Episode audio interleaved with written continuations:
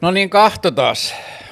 Tämä on semmonen jakso, jota mä oon suunnitellut varmaan vuodesta 2015 tai haaveillut tällaisen tekemisestä varmaan vuodesta 2015, kun mä tein TV2 sitä Kaarlemaailmaa. Mutta musta tuntuu, että mä oon jännittänyt, pelännyt tai spekuloinut tätä vielä pidempään – Mm, mä teen siis tänään jakson kannabiksesta. Ja yksi iso syy, miksi mä teen sen, on se, kuinka paljon se mua pelottaa, tai kuinka paljon se on mua pelottanut varsinkin aikaisemmin, ja kuinka paljon mä tiedän, että se aihepiiri pelottaa lukuisia ihmisiä, joita mä oon elämäni varrella tavannut. Mm, Mä tein, tai se julkaistiin noin kaksi viikkoa sitten, mä tein puolitoista viikkoa sitten öö, Sinnu nimiseen psykologin pitämään podcastiin tästä samasta aiheesta jakson, jossa mä olin vieraana. Mut, ja puhuin avoimesti omasta kannabiksen käytöstäni ja tästä teemasta yleensä, mutta se silti jotenkin tuntuu, tämä tuntuu jotenkin eriltä, että tämä on mun oma maailma ja tietyllä tavalla oma alusta ja omat säännöt ja omat ehdot ja tämä on ollut mulla mielessä tosi pitkään. Ja onhan mä kannabiksesta puhunut myös noissa vlogijaksoissa aikaisemmin, että tämä ei ole ensimmäinen kerta, kun mä puhun tästä aiheesta, mutta tämä silti tuntuu eriltä ja isommalta. Mm. Ehkä on helpoin aloittaa siitä, että mä kerron ensin oman historiani suhteessa kannabikseen. Mä oon ensimmäisen kerran tavannut tai nähnyt kannabista – Mä oon ollut 15-vuotias tai 14-vuotias. Ja mä asuin silloin Torniossa ja meillä oli miniramppi paikallisen yläasteen vanhassa koulurakennuksessa. Me oltiin saatu siltä koululta lupaa, että kun siinä oli tyhjä semmoinen vanha puinen hirsirakennus, joka oli ollut aikoinaan koulu, ja sitten se oli jäänyt tyhjäksi, mutta sinne meni vielä lämmitysvärkit, niin me saatiin lupa kavereiden kanssa, että me saadaan rakentaa sinne miniramppi. Ja meillä oli siellä pari vuotta ehkä miniramppi. Ja siellä minirampilla yksi mun ystäväni Jami, nimi muutettu, kääri kannabissätkän ja vuosi on ollut ehkä 1996. Mä muistan siitä sen oman niin semmoisen jännityksellisen tunteen siitä, että mä oon huumeiden, niin kuin, mä oon samassa tilassa huumeiden kanssa – tähänkin asiaan mun menneisyydessä liittyy jossain määrin se, että kun mä oon kasvanut lestadiolaisuudessa, niin ei sillä keskiverto suomalaisessa perheessä varmasti huumeet on ihan samalla lailla niin kuin jotenkin piiloon ja verhon taakse ja jonnekin kauas käsittämättömiin työnnetty asia, mutta lestadiolaisuuteen liittyy vielä se, että siellä myös päihteet on siellä, eli alkoholi on myös, että alkoholikaan ei kuulu siihen niin kuin perhepiiriin. Ja mä olin aika paljon vältellyt niin kuin alkoholin juomisen piirissä olemista, Öö, mulla oli semmoinen kilttipoikasyndrooma silloin ja on ilmeisesti vieläkin, koska mä en ole koskaan juonut alkoholia, mutta silloin kun mun kaverit alkoi yläasteen alussa juomaan alkoholia, niin mä en edes halunnut olla siellä paikalla. Ja mä siirryin toisiin kaveriporukoihin, mutta tota, joo, mä muistan sen, että miltä se tuntui tai miten jännittävää se oli, että mä olin samassa tilassa huumeiden kanssa ja sitten mä muistan sen tuoksun. Ja mä muistan sen, että kuinka tämä mun ystävä, sillä oli semmoisia, mä olin nähnyt tietenkin, kun mä olin jo siinä vaiheessa tupakanpolttaja, mä olin nähnyt sätkiä ja sätkävehkeitä, mutta sillä oli semmoisia pitkiä tupakkapapereita. Ja sitten mä muistan, kuinka se rikko niin kuin tupakan omalle kädelleen ja sitten, tai jonkun paperin päälle ja sitten se sytkärillä lämmitteli sitä tupakkaa ja heitteli sitä niin kuin siinä liekissä. Ja sitten se sanoi, että hän polttaa niin kuin sitä – mitenköhän se sanoi, että se polttaa siitä sitä nikotiinia pois ja silloin niin kuin mä näin jo sen, että siihen kannabikseen liittyy jotenkin hirveä määrä semmoisia niin uskomuksia ja semmoista niin kuin taikauskoa tai semmoista niin kuin seremonialistiikkaa. Joo, se niin tota, sytkärillä lämmitteli niitä tupakanpuruja ja heitteli niitä ilmaan. Ja sitten sillä oli semmoinen kannabisnuppu, nuppu tai mar- hamppunuppu, marihuana nuppu, kasvin semmoinen nuppu ja sitten se oli semmoinen kuivahko ja sitten se mursi sen niin kuin muistaakseni käsillään se, siihen paperille sen tupakan sekaan ja sitten se kääri siitä sen sellaisen sätkän eli jointin ja poltti sen. Ja musta se oli tosi jännittävää, joka liittyy varmasti siihen niin kuin laittomuuteen ja kiellettyyn ja siihen, että voi kun vanhe, mun vanhemmat tietäisi, että mä oon sellaisessa paikassa, missä käytetään huumeita – ja sitten se oli niinku se ja siihen liittyvät muistikuvat. Sitten mä muutin, sitten niinku siellä Tordiossa, sitten mä näin vuosien, tulevien vuosien varrella aina silloin pil- tällöin pilven polttoa, mulla oli paljon semmoisia, niinku, no skeittauksen kautta, mutta sitten myös paljon semmoisia niinku, Pink Floydia kuuntelevia kulttuuripoikakavereita ja Tornion media-ammattikouluun ympäri Suomea kerääntyneitä tällaisia tyyppejä, joista on myöhemmin sitten tullut äänisuunnittelijoita ja kuvaajia ja äänimiehiä ja editoijia ja TV-tuotantojen ohjaajia ja leikkaajia ja kaikkia tällaisia, niin sitten niillä oli kommuuneita ympäri torniota, joissa mä aina välillä hengasin, että joku skeittari asui jossain semmoisessa kommunissa ja sitten mä menin sinne ja sitten siellä oli joku bongi pöydällä ja sitten siellä oli tuhkakupissa jointteja ja sitten siellä poltettiin pilveä ja muuta. Ja mä olin rakentanut itselleni jotenkin semmoiset tosi tiukat ja ehdottomat säännöt siitä, että mitä mä saan tehdä ja mitä mä saan kokea. Ja tota, sitten mä muutin Helsinkiin ja sitten, koska skeittaus oli se niin kuin mun heimo ja viitekehys, niin siinä skeittauksen ympärillä mä näin myös kannabista tosi paljon, että tosi usein jonkun niin kuin päivän skeittaamisen jälkeen mentiin jonkun kotiin ja sitten siellä joku kääritsointi ja sitten katsottiin jotain skeittileffoja ja sitten jengi poltti pilveä ja muuta.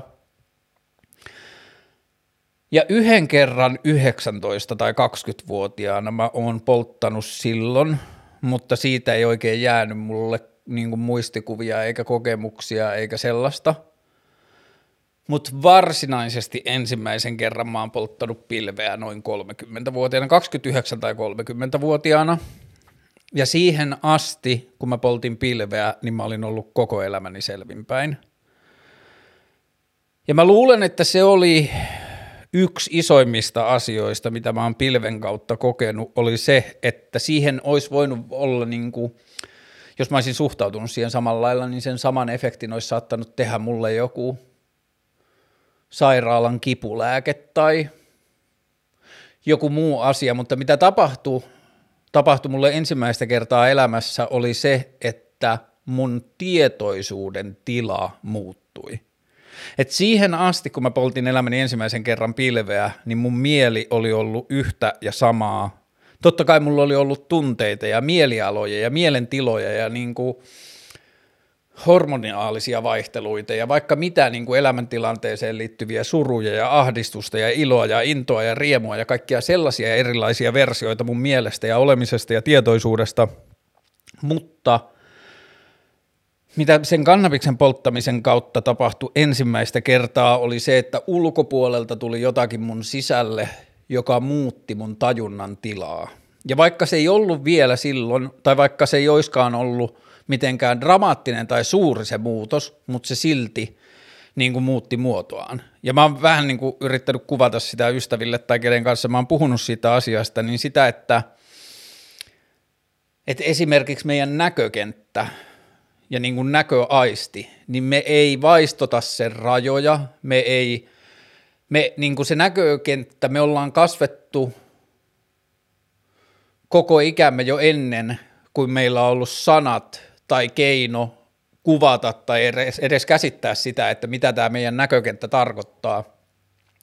Niin me ollaan kasvettu siihen niin kuin täysin luonnollisena asiana ja se on niin kuin itsestäänselvä, se on niin kuin ilma tai jotain, että se vaan on ja me ei ajatella sen laitoja tai me ei ajatella sen reunoja, me ollaan vaan sen näkökentän tai näkemisen näköaistin vaikutuspiirissä. Ja sitten se pysyy tietyllä tavalla samanmuotoisena. Ja sitten jos meidän näölle tapahtuu jotain, siihen me itketään ja se näkö sumenee. Tai me saadaan joku tälli ja silmä menee vähän muurautumpeen tai mitä tahansa sille tapahtuu, niin me yhtäkkiä ymmärretäänkin siitä näöstä jotakin uutta, että se onkin muuttanut muotoaan niin tämä sama asia tapahtui mun mielelle, tai ei pelkästään mun mielelle, vaan mun tietoisuudelle, että jos se oli ollut vaan joku semmoinen kokemus, nämähän on hyvin abstrakteja asioita, mitä tietoisuus on ja miltä tietoisuus tuntuu, mutta että se mun tietoisuus oli ollut tietyllä tavalla yhtä ja samaa.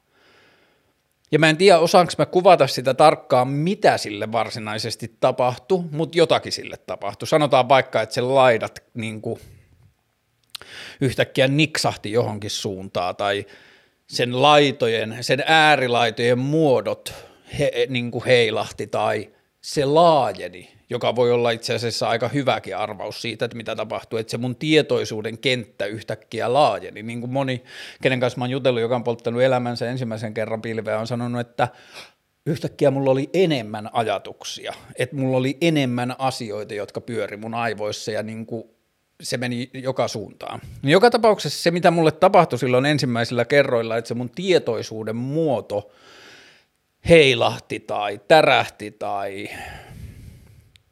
niksahti tai laajeni tai mitä ikinä sille tapahtukaan, niin se yksi ensimmäisistä isoista asioista, mitä mulle sen kannabiksen polton myötä tapahtui, oli se, että mä sain uudenlaisen jotenkin kokemuksen tai tuntuman siitä, että haa, että tätä on tietoisuus. Ja se tuntuu tosi hassulta suhteessa siihen, että mä oon ollut jo melkein 30 ja jos mä mietin filosofian historiaa tai yleisesti vaikka ystäviä, joita mulla on ollut lukiossa ja niin kuin varhaisaikuisuudessa ja muuta, jotka on ollut tosi kiinnostuneita jostain filosofiasta tai psykologiasta tai tool tai jostain muusta, niin se niin kuin tietoisuuden käsite ja tietoisuuden pohdinta ja tietoisuus ajatuksena on jotenkin kuulunut ihmisille, tai mun ympärillä on aina ollut ihmisiä, joille se on ollut niin kuin itsesel- itsestäänselvä ajatus nuoresta asti, miten ne on miettinyt sitä ja mä en osaa ihan varmasti sanoa, olinko mä koskaan kunnolla miettinyt tietoisuuttani ennen sitä. Ja mä en tarkoita sitä, että se kannabis sai minut ajattelemaan tietoisuutta. Mulle se kannabis oli se niin kuin,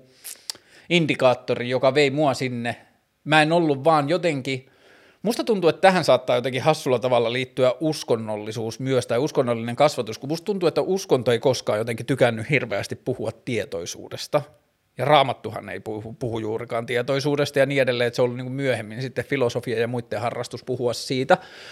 Että siihen on saattanut vaikuttaa uskonto, mutta mulle tietoisuus tuli uutena asiana sen myötä. Tai se oli niin kuin, oli varmasti, siis olihan mä miljoonia kertoja kuullut sen sanan ja antanut sille joku puolikkaa ajatuksen, mutta en mä ollut koskaan silleen kiinnostunut utelialla tavalla siitä.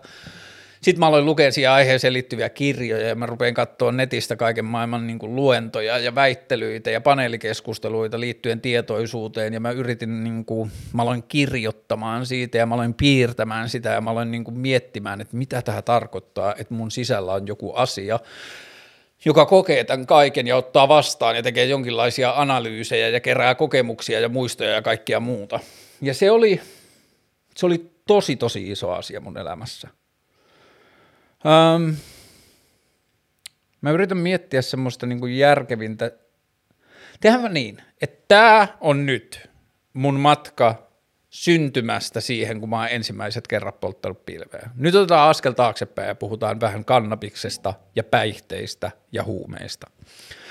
Musta on tärkeää jos mä puhun kannabiksesta, mä ymmärrän omat jollakin tavalla niin kuin tai luulen ymmärtäväni omat vastuuni ja tietyllä tavalla velvollisuuteni tähän asiaan liittyen, että tästä ei saa puhua kevytkenkäisesti ja näihin liittyy vakavia asioita ja näihin liittyy vaarallisia asioita ja näihin liittyy vaikka mitä. Ja yksi niistä vastuun piiriin liittyvistä asioista, mitä mä koen, että mulla on näistä asioista puhuttaessa, on se, että mä koen, että mun tehtävä on alleviivata sitä, että on olemassa päihteet, joihin myös alkoholi kuuluu, ja sitten on olemassa huumeet, joka on ihmisten ja lainsäädännön ja kulttuurin ja kirjaimen luoma erillinen entiteetti tai erillinen ryhmä, jossa on muita aineita, joihin alkoholi ei kuulu. Mutta jos me ajatellaan päihteiden ryhmää, ja jos alien tulisi maapallolle ja löytäisi ryhmän päihteet, niin se alien ei osaisi irrottaa sitä alkoholia niistä huumeista. Se, se, se on täysin keinotekoinen ihmisten luoma raja siihen, että on alkoholi, joka kuuluu aikuisten ihmisten arkeen ja kulttuuriin ja kulinarismiin ja ää, rentoutumiseen ja vapaa-aikaan ja jääkiekkoon ja moottoriurheiluun ja firman juhliin ja juhlistamiseen ja ristiäisiin ja häihin ja hautajaisiin ja kesämökeille ja saunaan ja niin kuin alkoholilla on valtava rooli meidän yhteiskunnassa. Niin valtava rooli meidän yhteiskunnassa, että me puhutaan siitä huomattavasti vähemmän kuin mitä se meille yhteiskunnallisesti merkkaa. Että siitä on tullut niin elimellinen osa meidän jotenkin aikuisten yhteiskunnan semmoista niin kuin struktuuria, että tuntuu välillä, että me jopa vältellään sitä, ettei se jättiläinen herää, että se keskustelu – että siihen ei oikein oteta kantaa. Ja tämä sitten jossain vaiheessa, kun, se, niin kun mä aloin havahtumaan siihen, että hmm, että alkoholi ei ole koskaan kiinnostanut mua, mä en ole koskaan juonut alkoholia, mä en ole koskaan ollut humalassa, mutta tämä kannabis, tämähän nyt vaikuttaa olevan kivaa ja mä tykkään tästä ja bla bla bla. Tästä on mulle erilaisia vaikutuksia, joista myöhemmin ja niin edelleen. Mutta se havahtuminen siitä, että miten maailma oli kertonut mulle alkoholista ja miten maailma oli su- kertonut mulle kannabiksesta. Okei, mä olin tehnyt kyllä taustatyöni, että mä tiesin kannabiksesta tosi paljon jo ennen kuin mä olin käyttänyt sitä ensimmäisen kerran, että silloin joskus 26-27-vuotiaana mä aloin havahtumaan siihen, että hmm, että alkoholi ei ole koskaan kiinnostanut mua, mutta kannabis kyllä itse asiassa vähän on. Että kannabis on oikeastaan kiinnostanut mua sieltä nuoresta asti, mutta mä en vaan koskaan ajatellut, että mulla olisi oikeus tai että se kuuluisi mulle tai että enhän minä nyt lestadiolainen poika ja bla bla bla. Ja sitten yhtäkkiä mä 25, 26, 27 vuoteen mä havahduin siihen, että hetkinen, että ne kaikki ne syyt, miksi mä oon ajatellut, että mä en voi kokeilla kannabista, niin ne kaikki on vanhentunut. Mä en ole enää lestadiolainen. Mä en usko, että yhteiskunta tai että yhteiskunnan lait ja määritykset on joku absoluutio, joihin ei voi olla erilaisia suhteita tai joita ei voi kyseenalaistaa tai joita ei voi rikkoakin sillä niin kuin ottaen huomioon se, että muiden ihmisten itsemääräämisoikeutta ja muiden ihmisten oikeutta vapauteen ei saa rajoittaa tai rikkoa, niin sellaiset asiat kuten punaisia päin käveleminen tai homous 70-luvun alkupuolella tai kannabiksen polttaminen, niin ne on – rikoksia, jotka on lainkirjaimissa rikoksia, mutta ne ei ole mulle henkilökohtaisesti moraalisia rikoksia tai ne ei ole moraalisesti väärin, ne ei ole eettisesti väärin. Ja silloin kun mä havahduin siihen, että hetkinen, että mun maailma on yrjähtänyt erilaiseksi, että ne syyt, miksi mä en ole polttanut kannabista, ei pädekään enää, niin mä ajattelin, että mun velvollisuus aikuisena ihmisenä on tehdä taustatyöni ennen kuin mä menen siihen. Ja mä luin kannabiksesta ja mä haastattelin mun ystäviäni ja mä keskustelin kavereiden kanssa ja mä seurasin, tarkkailin niitä, kun ne poltti pilveä ja yritin ymmärtää siitä niin paljon kuin mahdollista ja googlailin kannabiksen riskit ja kannabiksen uhkat ja miten polttaa ensimmäisen kerran kannabista ja niin kuin mä tein hirveän määrän taustatyötä siihen. Ja kaiken sen prosessin aikana mulle vahvistui koko ajan se, että – että tämä on niin kuin aikuisten valhe, tämä alkoholiasia, johon kukaan ei kiinnitä enää huomiota. Että poliitikot ja media ja opettajat ja vanhemmat ja koko yhteiskunta väittää tällaista narratiivia, että se alkoholi on jotenkin eri asia kuin se on päihde. Ja sitten on nämä huumeet, jotka on laittomia ennen kaikkea – ja sitten niihin liittyy nämä porttiteoria-ajatukset, ja sitten niihin liittyy nämä kuolemantapaukset, ja sitten niihin liittyy ihmisten vastuuton käytös, ja niihin liittyy rikollisuus, ja niihin liittyy vaikka mitä. Ja sitten koko ajan mä havahduin vaan siihen, että helvetti, niin liittyy alkoholiinkin. Alkoholiin kuolee ihmisiä. Alkoholin vaikutuksen alaisena tehdään suurin osa suomalaisista rikoksista. Poliisit on sanonut, että jos alkoholia ei olisi, niin meiltä loppuisi duunit. Alkoholin takia tehdään varkauksia, alkoholin vaikutuksen alaisena hakataan läheisiä, alkoholi tekee kaikkia niitä asioita, mitä me sanotaan huumeiden tekevän. Meillä on pikkujoulukausi tai ihan sama mikä kausi vuodesta, niin meillä saattaa kadulla kulkea yritysjohtajia täydessä myrkytystilassa, joiden jalat ei kunnolla kanna. Ne ei pysty tuottamaan toimivia lauseita, ne ei pysty muodostamaan sanoja, ne saattaa oksennella – niiden näköaisti ei toimi enää, niiden tasapainoaisti ei toimi enää, ne ei pysty liikkumaan, ne autetaan taksiin ja niin edelleen. Ja se on meille ihan ok, se on niin kuin normaalia katutilaa tai se on normaalia liiketoimintaa ja yritysmaailmaa ja yritysjohtajuutta, että pikkujouluissa toimari on vähän kännissä. Ja meillä on niin ihmeellinen sokea piste sen kanssa, että se alkoholi, kun se on päihde, niin se on eri asia kuin nämä kaikki muut huumeet. Ja mä oon niin monta kertaa ollut paikalla, kun ihminen olutuoppi tai viinilasi kädessään moraalisoi huumeita nousuhumalassa, puhuu pilkallisesti huumeiden käyttäjistä ja huumeisiin liittyvästä kulttuurista, näkemättä minkäänlaista ristiriitaa sen kanssa, että sille se alkoholi on se juttu ja sille se alkoholi on joku asia, jota odotetaan, että loppuviikko lähestyy, siihen liittyy alkoholi ja niin edelleen, kaikki tämä. Ähm, alkoholin kanssahan yritettiin myös samaa, mitä me ollaan nyt huumeiden kanssa yritetty, että se yritettiin kieltää, jos se ratkaisisi ongelman, mutta aika nopeasti silloin 1900-luvun alkupuolella tajuttiin, että tämä ei toimi. Ja tämä on ollut yksi asia, joka on ihmetyttänyt mua tosi paljon, että minkä takia meillä on edelleen esimerkiksi nuoria poliitikkoja, jotka puolustaa huumeiden vastaista sotaa tai huumeiden, huumeisiin liittyvää kieltolakia, vaikka samaan aikaan niillä on historialliset tulokset siitä, että mitä tapahtuu, kun alkoholi yritettiin kieltää, ja miten siinä aikuiset ihmiset tuli siihen tulokseen, että tämä ei kannata. Öm, mä googlailin taas vähän asioita ennen tämän jakson tekemisen alkamista, ja ennen kuin mä aloin tekemään tätä jaksoa, mä googlailin tiettyjä faktoja ja niin kuin halusin tarkistaa joitain asioita, mutta sitten mä löysin yhden Kaleva-lehden, kaikista maailman lehdistä, Oulun läänin paikallispääsanomalehden, jossa oli iso artikkeli kanna, äh, huumeiden rangaistavuudesta, esimerkiksi kannabiksen rangaistavuudesta, mutta siinä oli hieno väliotsikko, jossa sanottiin, että alkoholiongelma on sairaus, mutta huumeongelma on rikos.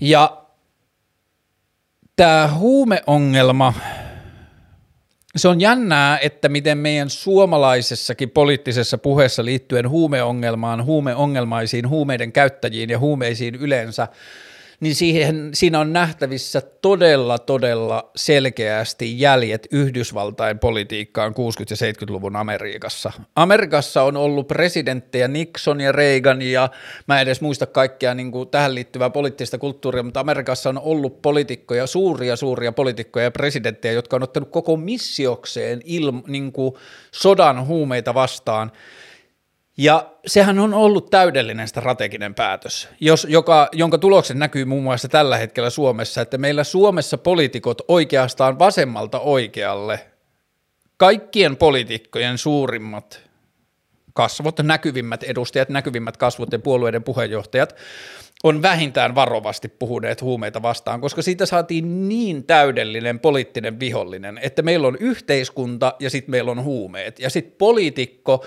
keräsi yhteiskunnalta rakkautta sillä, että se kertoi, että kuinka kova, ehdoton ja jyrkkä sen suhde huumeisiin on. Ja sitten se aina pystyi niin kuin poliitikko on aina pystynyt maalaamaan sen kuvan sitten jostain piritorilla posketlommolla kulkevasta niin kuin amfetamiinin käyttäjästä, joka on just pöllinyt sun mutsin pyörän, niin se on pystynyt esittämään kuvaa, tällaista kuvaa huumeiden käyttäjistä ja sitten kysymään pääkenossa, että haluammeko lisää huumeita Suomeen. Ja kaikki tämä kaksinaismoralistinen ja niin kuin tällainen poliittisia irtopisteitä hakeva politiikka on seurannut sen, se, mitä kaikkea sitten se on seurannut, on niin iso kokonaisuus erilaisia asioita, joita me liitetään huumeiden negatiivisiksi seurauksiksi, kun ne suoranaisesti onkin huumeisiin liittyvästä poliittisesta suhtautumisesta tulevia negatiivisia seurauksia. Esimerkkitilasto. New Yorkissa 90-2000-luvulla muistaakseni, tässä saattaa mennä numerot väärin, mutta niin kuin merkittävät luvut ei pitäisi mennä mer- hirveän isosti väärin. Mutta New Yorkin alueella huumerikoksiksi merkityistä rikoksista muistaakseni kuusi joka tapauksessa alle 10, mutta muistaakseni 6 prosenttia rikoksista oli tehty huumeiden vaikutuksen alaisena. Ja loput niistä rikoksista liittyi huumeiden käyttöön ei kun huumeiden myymiseen, huumekauppiaiden välisiin välienselvittelyihin, huumevelkojen perintään, huumeisiin, koko siihen niin kuin huumekaupan laittomuuteen ja sen sivuseurauksiin liittyviin toimintoihin. Alkoholissahan meillä on hirveän vähän nykypäivänä enää salakuljetustoimintaa, meillä on hirveän vähän alkoholeihin liittyvää velanperintää, Meillä on hirveän vähän alkoholikauppiaiden välisiä alue- tai muita välinselvittelyjä. Meillä on hirveän vähän alkoholiväkivaltarikollisuutta. Öö, ja yleisesti meillä on hirveän vähän alkoholiin liittyvää salaista liiketoimintaa, salakauppaa. Meillä on tosi vähän alkoholiin liittyvää pakotettuja niin kuin muuleja tai sala, salakuljettajia ja tällaista toimintaa. Kaikki nämä asiat, mitä mä äsken luettelin, on, liitetään huumeisiin jotenkin elimellisenä osana, että kun puhutaan huumeiden absoluuttisesta pahuudesta, niin kerrotaan, että nämä kaikki asiat, nämä huumerikollisten väliset välienselvittelyt ja huumevelkojen perinnät ja kaikki tämä, niin ne liittyy jotenkin huumeisiin, eikä siihen, minkälainen meidän yhteiskunnallinen suhde huumeisiin on. Nyt on Helsingissä sekä Turussa ja ilmeisesti jo muissakin kaupungeissa tullut nyt nuorten ihmisten kuolintapauksia. Mä oon lukenut niitä otsikoita pää, tai niitä artikkeleita nyt pääasiassa otsikotasolla, niin mä en välttämättä muista kaikkia nimiä, tai mä en muista ehkä niitä aineita, mistä puhuttiin, mutta että nyt sekä Helsingissä ja Turussa ja ilmeisesti jo muissakin kaupungeissa on liikkunut joitain äh, huumausaineita, joita myydään tietyllä nimellä, mutta niiden sisältö ei olekaan se. Ja tämähän on ollut muutamia vuosia sitten, ja mun täytyy sanoa tässä disclaimer, että täällä voi olla paljon asioita, joissa mulla menee detaljit väärin, joissa mä en muista yksityiskohtia täysin oikein, mutta muutamia vuosia sitten – Joensuussa muistaakseni joku Itä-Suomen kaupunki, joka tapauksessa itärajan yli oli tullut ainetta, jota oli myyty kannabiksena nuorille. Ja muistaakseni ensimmäiset uutisoinnitkin liittyi siihen, että sitä kutsuttiin kannabikseksi tai vähintään kannabisjohdannaiseksi tai jollain muulla tavalla se virhe oli harhaanjohtava. Öö, mutta Itä-Suomen kaupungissa muutama vuosi sitten oli itärajan yli tullut ainetta, jota oli myyty kannabiksena, ja kun junnut oli polttanut sitä, niin mä muistan ainakin, että joltakin meni osittain tai kokonaan näkö, ja jos en mä muista ihan väärin, niin joku ehkä kuoli myös. Mutta kun sitä asiaa tutkittiin paremmin, niin selvisi, että kyseisillä aineilla ei ollut mitään tekemistä kannabiksen kanssa, mitään muuta kuin, että se tarttui samoihin reseptoreihin ihmisen aivoissa, ja silloin siitä puhuttaessa siihen liittyi sana kannabioidit jollakin tavalla, mutta että se oli täysin laboratoriossa tehtyä synteettistä jotain kannabis jollain niin kuin pitkällä tavalla kannabissukuista asiaa, joka oli täysin laboratoriotuote ja sillä ei ollut mitään tekemistä varsinaisen kannabiksen kanssa. Ja sitten sitä oli myyty junnuille kannabiksena, koska helpompi myydä. Junnuilla ei ollut mitään keinoja tietää, mitä se on, junnuja kun ovat, ja kaikki tapahtuu salamyhkäisesti ja laittomasti, ja mistään ei voi kysyä apua, ja mistään ei voi kysyä yhtään mitään. Ja sitten junnut poltti sitä vastoin parempaa tietoa ja sitten tapahtui kauheita asioita. Ja nyt Helsingissä ja Turussa on rekisteröity jo ensimmäisiä nuorten ihmisten kuolemantapauksia, että siellä pyörii kadulla jotain ainetta, jota myydään väärällä nimellä, sen sisältö ei vastaa sitä, mitä siinä kerrotaan olevan, ja sitten ihmiset käyttää sitä niin kuin se olisi sitä, minkä sitä, mitä sen väitetään olevan, ja sitten ne kuolee yliannostukseen.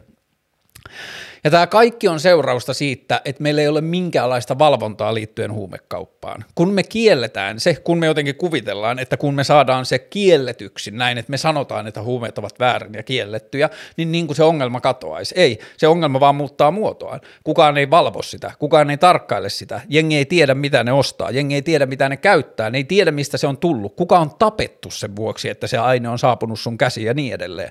Ja siitä seuraa tällaisia asioita. Kun yhteiskunta sulkee silmänsä. Sama asia on nähtävissä prostituution piirissä täysin.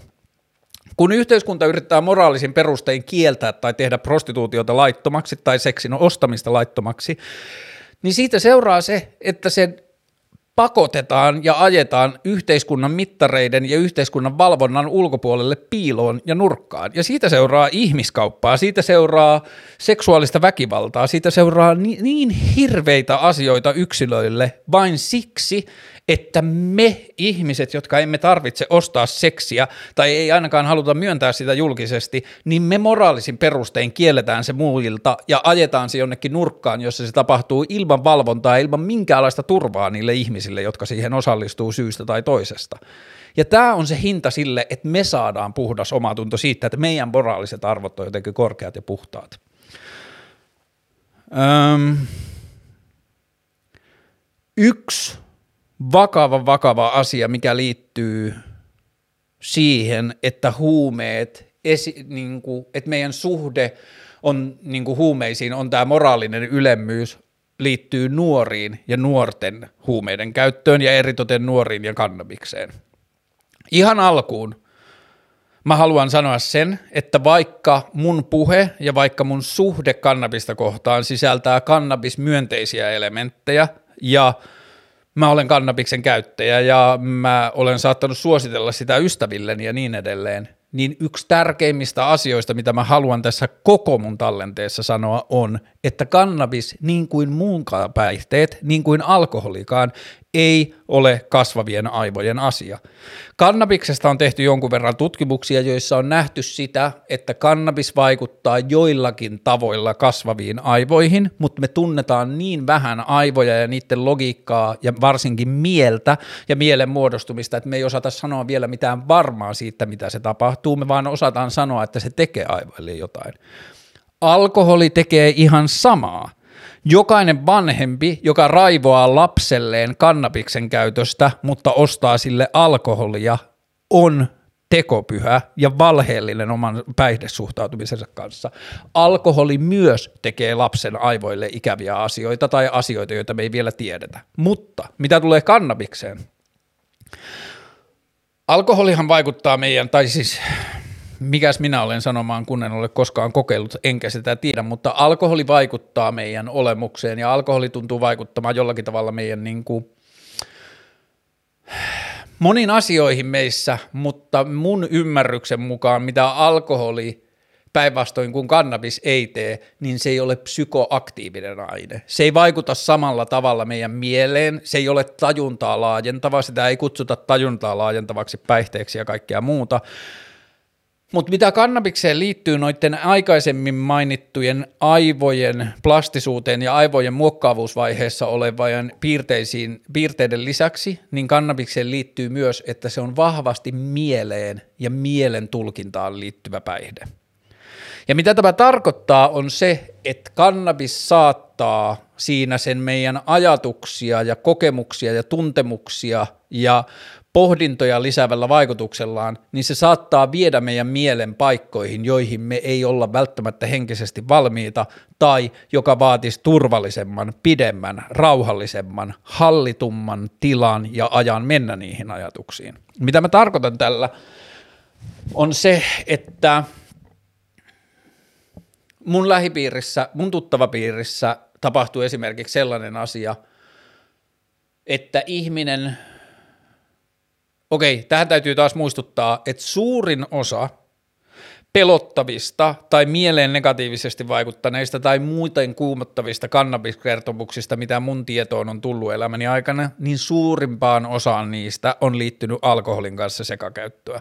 Et kun ihmiset on käyttäneet ensimmäisen tai toisen tai kolmannen kerran elämässään kannabista, niin ne on ollut kännissä samaan aikaan, ja tämä on mun henkilökohtainen mielipide, mutta mun mielestä se on suomalaisen kannabiskulttuurin yksi haitallisimmista ja ikävimmistä puolista, että se on niin usein sekakäyttöä kannabis itsenään nautittuna erikseen on eri asia kuin kannabis kännissä nautittuna.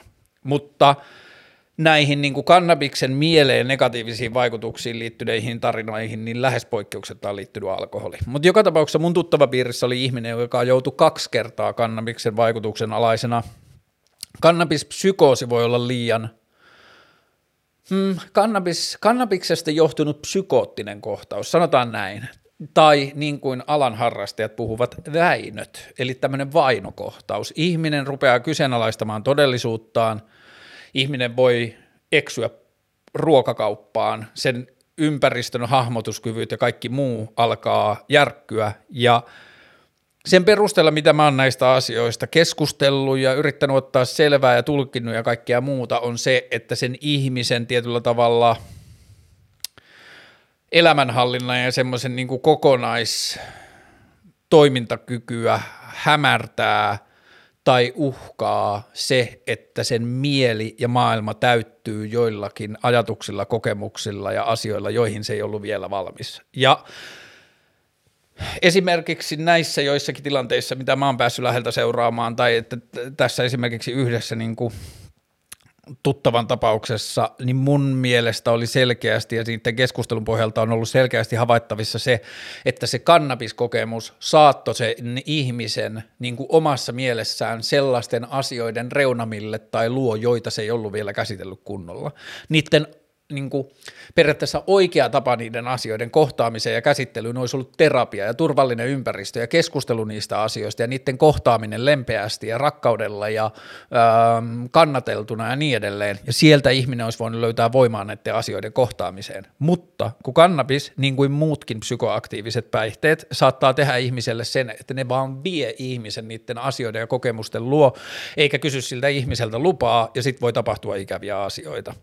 Mä luin jonkun jonkun verran nyt aamulla, ja nämä oli luotettavista lähteistä, tai ainakin luotettavista pitämisten lähteistä just tästä niin kuin Kaleva-lehdestä, ja sitten oli Ylen 2015 myyttejä kannabiksesta lehtiuutinen, tai lehtiartikkeli, nettiartikkeli, ja jotakin muita, niin öö, niissä päihdeammattilaiset, päihdekouluttajat, ihmiset, joilla on oikeasti koulutus puhumaan näistä asioista päinvastoin kuin mulla sanoi, että kannabispsykoosiin liittyvät asiat on ö, osa niin kuin semmoista liioteltua ja vähän harhaanjohtavaakin huumeiden vastaista niin kuin, osa huumeiden vastaista sotaa ja sitä keskustelua, joka on niin kuin, jossa on poimittu kaikki tietyllä tavalla negatiiviset piirteet, mitä on löydetty ja sitten niitä on kasvatettu ja niitä on pullistettu ja niistä on tehty tietyllä tavalla jollakin tavalla se koko totuus niihin asioihin liittyen.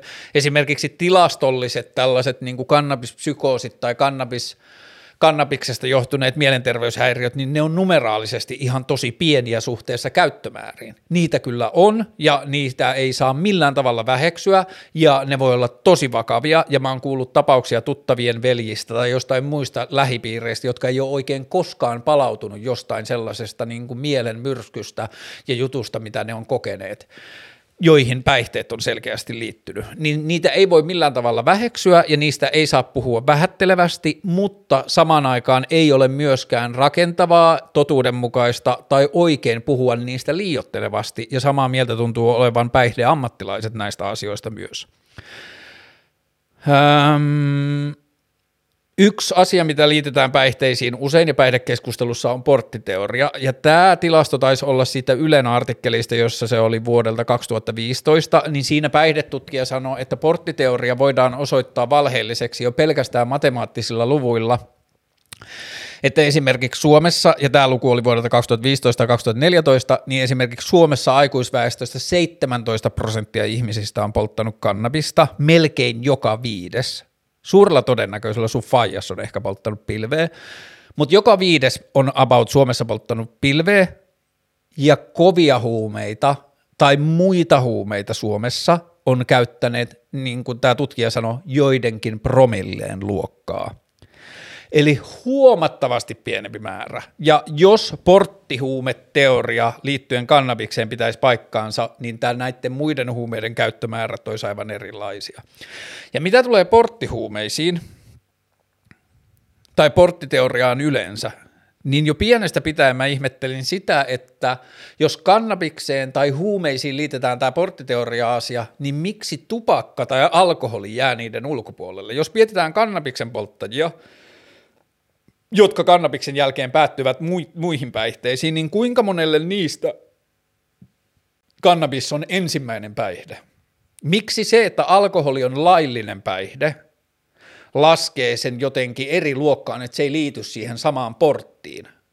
Että miksi se meidän porttiteoriakeskustelu ei lähde sieltä, että tupakka on portti, portti, jonka jälkeen sä oot avannut itsellesi portin päihteisiin, jonka toisella puolella tulee muun muassa alkoholi, mutta siellä tulee myös muita päihteitä, kuten huumeet. Mutta että se koko porttiteoria-juttu on liitetty vain siihen, niin kuin, että se viiva on vedetty siihen laittomuuden kohdalle, niin kuin aivot tai ihmisen addiktiivinen luonne tai joku muu tietäisi mitään siitä, että mikä on laitonta ja mikä ei. Et sehän tietää vaan sen, että miltä, miltä joku asia tuntuu kehossa ja niin edelleen. Ähm, mitäs muita mä kirjoitin ulos?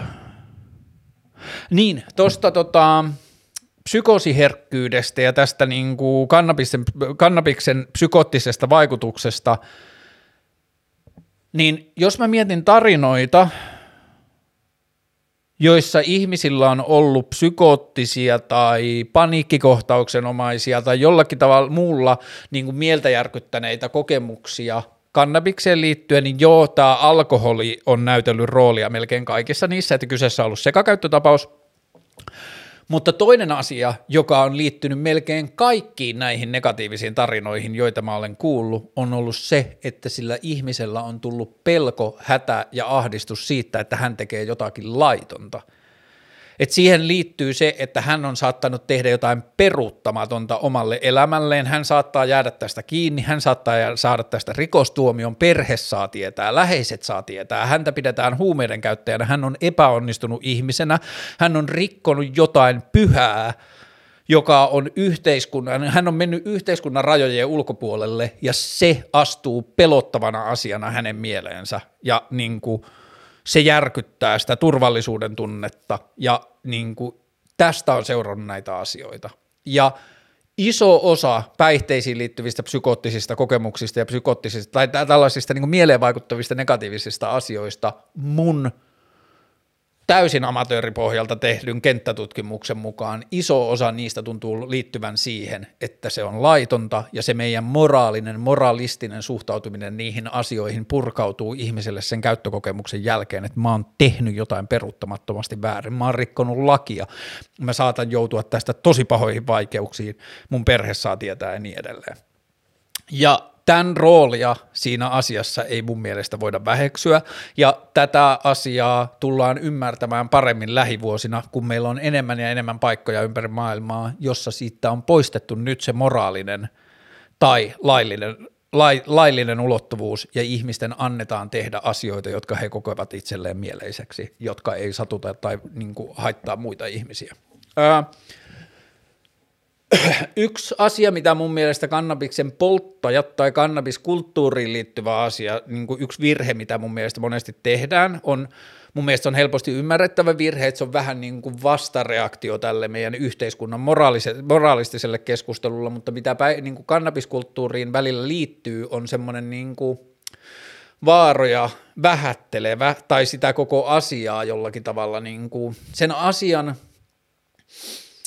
potentia- siihen asiaan liittyviä potentiaalisia riskejä tai sen asian jotenkin voimakkuutta vähättelevä suhtautuminen. Ja tämä liittyy mun mielestä esimerkiksi siihen, että kun ihminen, että jos mä oon ollut osallisena siihen, että joku ihminen on ottanut vaikka muhun yhteyttä, että hei, että voisiko sun kautta saada vähän kannabista, että mä haluaisin kokeilla kannabista, tai että voisinko mä joskus polttaa sun kanssa elämäni ensimmäisen kerran, tai että mä oon aikuinen ihminen, mua kiinnostaa kannabiksen poltto, niin mä oon kokenut aina velvollisuudekseni sen, että mä teen jonkinlaisen niin kuin valmistelevan ja varmistelevan ja yleisesti siihen liittyvän niin kuin jonkunlaisen tällaisen keskustelun tai puheenvuoron siihen asiaan liittyen, että se ihminen voi ymmärtää, mitä se on tekemässä ja se voi valmistautua siihen asian kuuluvin menoin. Ja tämä on mun mielestä semmoinen asia, jota kannabikseen liittyen monesti vähätellään.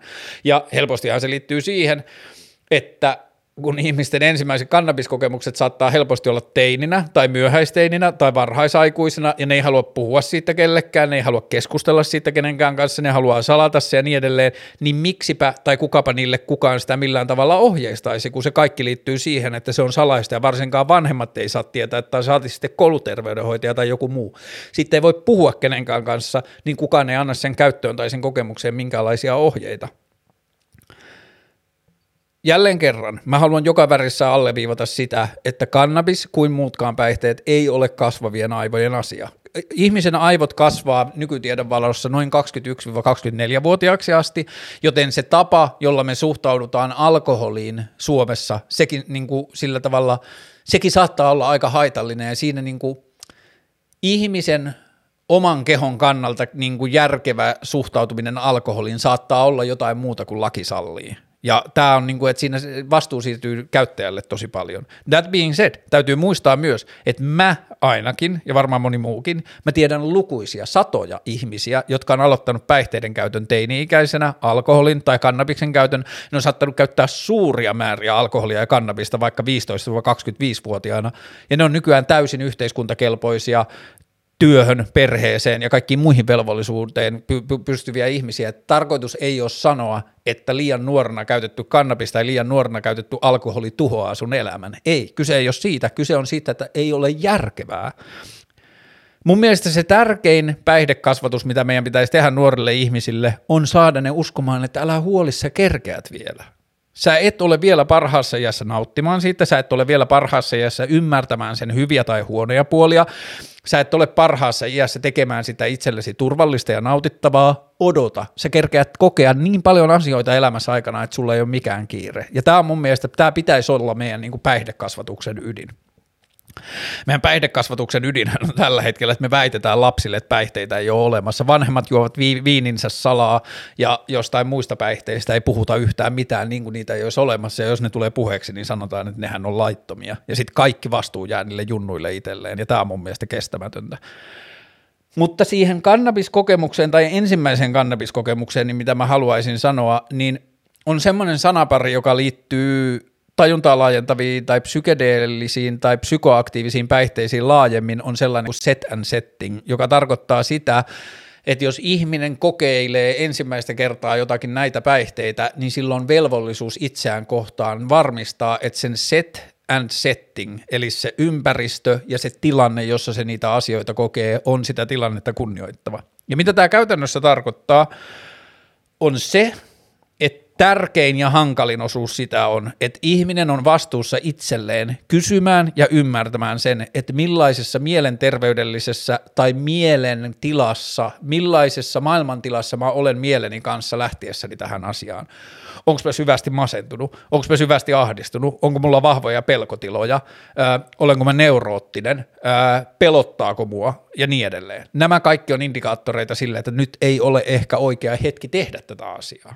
Mutta jos ihminen, aikuinen ihminen kokee itsensä turvallisen, olevansa turvallisessa about tasaisessa tilassa elämänsä kanssa, ymmärtävänsä ole, omaa mieltään, olevansa kriittinen itseään ja omaa ajatuksiaan ja maailmankuvansa kohtaan, tarkastelevansa sitä monista eri tahoin, ja se lähtökohta on hyvä. Niin sitten on mun mielestä seuraavat asiat, joita ihmisen pitää ottaa huomioon. Ensimmäinen asia on se, että siinä tilassa, missä ihminen tätä tekee, tai niin, mikä ikinä se paikka onkaan, missä ihminen tätä tekee, niin olisi tärkeää, että lähellä tai siinä samassa tilassa on joku, luultavasti samassa tilassa, on joku turvalliseksi pitämä luotettu ihminen. Joku, johon on täys luottamus ja kunnioitus, molemminpuolinen kunnioitus niin, että se ihminen ei ole jotenkin silleen salaa ahdistava tai mm, arvostelevan tuntoinen tai pilkallinen tai ilkeä tai jotain sellaista, vaan niin, että se ihminen on oikeasti turvallinen ja välittävä ihminen ja toivottavasti niin, että sillä ihmisellä on oma kokemus tämän kyseisen päihteen käytöstä, että se ymmärtää, mistä on kyse. Tämä on mun mielestä ensimmäinen ja tärkeä asia. Sitten on muutamia käytännön asioita, vettä, ruokaa, hedelmiä tai jotain niin kuin sokeria. Nämä asiat, joissa ihmiset on esimerkiksi kokenut pahoinvointia tai oksentanut vaikka kannabiksen käytön seurauksena, niin niistä ylivoimaisesti suurin tekijä on ollut mun käsityksen mukaan se, että ihmiset on ollut kännissä polttaessaan ensimmäisen kerran pilveä, ne on oksentanut sen takia, mutta sitten seuraavat asiat on ollut sitten se, että miksi ihmiset on voineet pahoin on se, että niillä on ollut nälkä, niillä on romahtanut verensokeri, ne ei ole juonut tarpeeksi, niillä on ollut jollakin muulla tavalla kehossa ää, ne ei ole pitänyt huolta itsestään sellaisilla tavoilla. Sitten muita siihen asi- niin kuin tilanteeseen liittyviä asioita, mitä ihmisten olisi mun mielestä hyvä tehdä, niin, niin ö, yksi, joka voi tuntua liiottelulta, mutta ei sitten ei ole ainakaan mitään haittaa, niin ihminen voisi kirjoittaa itselleen paperille, että olen nauttinut kannabista kello 16.20, kesto odotettavissa noin 2-4 tuntia, mielessä saattaa tuntua eriskummallisia hassuja asioita. Tämä kaikki menee ohi, kannabikseen ei ole koskaan kuollut kukaan. Ja tämä kaikki, jos ihmiset ottaisi nämä asiat huomioon, jättäisi sen alkoholin pois, tila, tekisi tilastaan itselleen turvallisen, ottaisi siihen tilaan sen ulkopuolisen ihmisen, joka tarvittaisi sanoa, että ei mitään hätää, me peitoalle, mä tuun sun viereen istumaan ja kuunnellaan klassista musiikkia jutellaan elämästä – siellä on juotavaa, ruokaa, kaikki semmoiset tärkeimmät fyysiset, henkiset tarpeet on paikattu, plus lisäksi se, että ihminen saa itselleen kerrottua, että mistä tässä on kyse, kuinka kauan tämä kestää, kaikki nämä ajatukset, jotka tuntuu hulluilta tai hurjilta tai näin, niin nämä kaikki on sitä, että mä totuttelen johonkin uuteen asiaan tai mä kokeilen jotain asiaa, jota mä en ole kokenut aikaisemmin ja mun mieli toimii eri tavalla, niin jos ihmiset ottaisi nämä huomioon ja jos tämä olisi esimerkiksi osa päihdekasvatusta, niin mä koen ja mä uskon ja mä väitän, että kannabiksen negatiiviset seuraukset yhteiskunnassa olisi huomattavasti pienemmät. Ähm. Jos mä palaan takaisin siihen omaan kannabiksen käyttöön ja siihen, että jos se ensimmäinen kerta oli silloin noin 29-30-vuotiaana, niin sen seuraavan puolen vuoden aikana mulla oli erilaisia asioita. Seuraavan puolen vuoden, vuoden aikana, kun mä tutustuin siihen asiaan, niin kuin ehkä silleen muutaman viikon tai kuukauden tai jonkun tällaisten välein, että mä poltin ja sitten mä analysoin ja sitten mä poltin ja sitten mä keskustelin ja tutustuin lisää ja niin edelleen, niin asioita, mitä sen aikana seurasi tai minkälaisia vaikutuksia sillä oli mun omaan elämään, niin ensimmäinen selkeä asia oli toi tietoisuusjuttu. Kannabiksen vaikutuksen alaisena mun käsitys mun omaa tietoisuutta kohtaan on muuttunut lopullisesti. On mun suhde tietoisuuteen ennen kannabiksen polttamista ja mun suhde tietoisuuteen kannabiksen polttamisen jälkeen. Ja tämä olisi voinut tapahtua muillakin tavoilla, joku muu asia olisi är, niin kuin aiheuttanut mulle sen ärsykkeen, että mä olisin, innost, mä olisin tavannut joku ihmisen, joka olisi ollut suunnattoman innostunut tietoisuudesta ja se olisi saanut mut innostumaan siitä ja sitten mä olisin lukenut ja opiskellut ja selvittänyt ja meditoinut ja tehnyt kaikkia niitä asioita, joita kannabis sai mut tekemään, mutta se olisi voinut tapahtua muutakin, tar, niin kuin, muutakin tietä, eli mä en sano, että kannabis on se, joka sai mut ymmärtämään tietoisuuden paremmin, mutta mun tapauksessa se oli se, joka työnsi sen niin kuin kiven siitä jyrkänteen yli. Ja tämä oli iso asia mun elämässä, jos josta mä olen edelleen hyvin kiitollinen ja vaikuttaa mun elämän päivittäin. Muita asioita, ehkä isoin, merkittävin ja luultavasti paras asia, mitä kannabiksesta on seurannut mun elämässä, on ollut mun ja mun uskonnollisen kasvatuksen ja mun uskonnollisen maailmankuvan ja Jumala ja kaikki siihen liittyvien asioiden suhteen tapahtunut muutos. Tässä on yksi semmoinen konkreettinen hetki noin, se voisi ehkä jopa googlata. Ei sillä ole ehkä merkitystä. Jos sua kiinnostaa, niin sä voit googlata, mä en jaksa. Mutta ää, Tampereella esitettiin suosikkisäveltäjäni Steve Reihin Music for, Music for 18 Musicians teos sekä Music for Pieces of Wood teos Tampere-talossa ja me matkustettiin kahden ystäväni kanssa junalla Tampereelle ja me poltettiin sen ennen sitä konserttia pihalla pilveä ja sitten me mentiin klassisen musiikin konserttiin ja sitten me tultiin sieltä konsertista pois ja sitten me poltettiin pilveä ja sitten me hypättiin junaan ja lähdettiin takaisin Helsinkiin. Ja jos en konsertin aikana, ensinnäkin se musiikki on mulle hyvin rakasta ja hyvin tärkeää, ja mä oon viettänyt sen kanssa kymmeniä, jos ei satoja tunteja aikaa, ja mä oon niin kuin käyttänyt siihen valtavasti omaa niin kuin jotain kaikkia niin kuin keskittymislihaksia ja kaikkia muuta tutustumislihaksia siihen musiikkiin, niin se musiikki oli valmiiksi jo mulle tosi merkityksellistä, mutta mun kokemuksen mukaan kannabiksen niin kuin muidenkin mieleen, niin kuin mieltä laajentavin tai psykoaktiivisien päihteiden yksi seuraus on se, että se, mm, ja näistä, aina kun puhutaan päihteiden seurauksista, niin täytyy muistaa, että ne voi olla eri tilanteissa, eri ihmisille, eri ympäristöissä täysin erilaisia. Yksi seuraus, joka joissakin tilanteissa saattaa tapahtua kannabiksesta, on se, että se vaikuttaa ihmisen kykyyn tai tapaan olla läsnä hetkessä positiivisella tavalla. Joskus eri tilanteissa, eri lailla käytettynä eri ihmisille se voi vaikuttaa saman asian negatiivisella tavalla, mutta joskus se vaikuttaa positiivisella tavalla niin, että ihmisellä on kyky pysähtyä siihen asiaan tai johonkin asiaan, minkä kanssa se on tekemisissä ja kyky katsoa sitä jollakin tavalla silleen tarkemmin. Ja tästä mä suosittelen, mä itse kävin ensimmäistä kertaa lukemassa Wikipediaa liittyen kannabikseen, suomenkielistä Wikipediaa, niin sitten kun siinä oli selitetty vaikutuksista, niin tämä ihmisen huomion kiinnittyminen erilaisiin yksityiskohtiin ja seikkoihin oli asia, joka oli mainittu siinä Wikipedia-artikkelissa. Ja se oli muuten hassu juttu myös, että kun luki sen kannabiksen wiki, suomenkielisen Wikipedia-sivun, niin siitä ei oikein saanut käsitystä tai ymmärrystä siitä, että miksi tämä olisi laitonta. Siinä niin kuin kerrottiin mahdollisista negatiivisista sivuvaikutuksista, mahdollisista negatiivisista seurauksista, ja sitten siitä kerrottiin sen positiivisista tai niistä syistä, miksi sitä käytetään ja niin edelleen, niin siitä kokonaisuudesta ei kyllä saanut sitä ymmärrystä, että miksi tämä on joskus kielletty lailla. Joka tapauksessa sen konsertin aikana se kannabis vaikutti muhun niin, että mä koin sen musiikin uudella tavalla ja mä koin siihen uudenlaisia tasoja, mä koin siihen yhteyttä ja kauneutta ja niin kuin kaikkea sellaista ja plus lisäksi mä menin sen musiikin ja sen kannabiksen yhteisvaikutuksesta, mä menin niin kuin omassa mielessäni semmoisiin meditatiivisiin tiloihin, jossa mä käsittelin isoja henkilökohtaisia asioita ja henkilökohtaisia kysymyksiä aika epätietoisella tasolla, että mä en välttämättä edes tiennyt kaikkia niitä asioita, mitä mä ajattelin, mutta silti mä niin kuin velloin siellä omassa mielessäni. Ja sitten kotimatkalla junassa, me mentiin näiden kahden ystäväni kanssa junan ravintolavaunuun ja he, he oli niin kuin ollut ihmisiä, niin ne otti sitten tuopit olutta ja me mentiin junavaun niin kuin ravintolapöytään istumaan ja keskustelemaan konsertista ja kaikesta muusta. Ja mä en ihan tarkkaan muista, mitä kaikkea mä oon keskustellut näiden ystävien kanssa ja mikä, mitä kaikkea mä oon omassa mielessä. Tästä on jo melkein kymmenen vuotta, että, tämä, että mä en muista, ei johdu pelkästään kannabiksesta, vaan myös ajasta. Mutta niin mä en tarkkaan muista, mitä kaikkea mä keskustelin näiden ystävien kanssa ja mitä kaikkea mä jatkoin ajatuksena omassa mielessäni, mutta sillä matkalla mä käsittelin merkittävällä, lopullisella ja suurella tavalla omaa suhdettani uskontoon ja Jumalaan.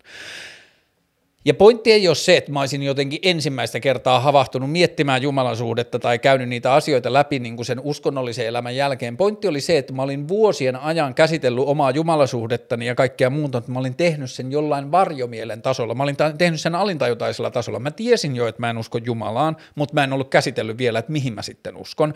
Mä tiesin jo, että Jumala ei ole luonut maailmaa, mutta mä en vielä tiennyt, mihin mä uskon. Tai että mä tiesin jo kaikki ne asiat, mihin Jumala oli käytetty vastauksena elämään elämän ihmeisiin, niin mä tiesin, että mä en usko niihin, mutta mä en ollut ottanut selvää tai mä en ollut käsitellyt itse sitä, että mihin mä sitten uskon, miksi maailmassa on näitä ihmeellisiä asioita, jotka on Jumalalla mulle selitetty, mikä onkaan se mun usko ja mihin mä sen niin kuin, perustan.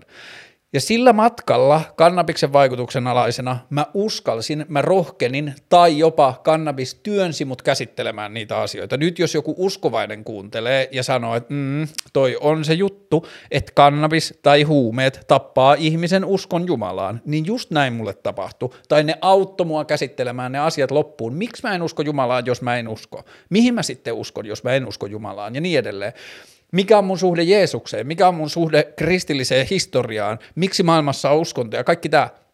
Mä tein oman rauhani ja oman käsitykseni niihin asioihin, ja mä en tiedä, kuinka paljon terapiaa mä olisin tarvinnut tai kuinka pal- paljon, minkälaisia erilaisia tilanteita mä olisin tarvinnut elämässäni, että mä olisin pystynyt siihen samaan prosessiin, minkä se kannabis sai mut kulkemaan.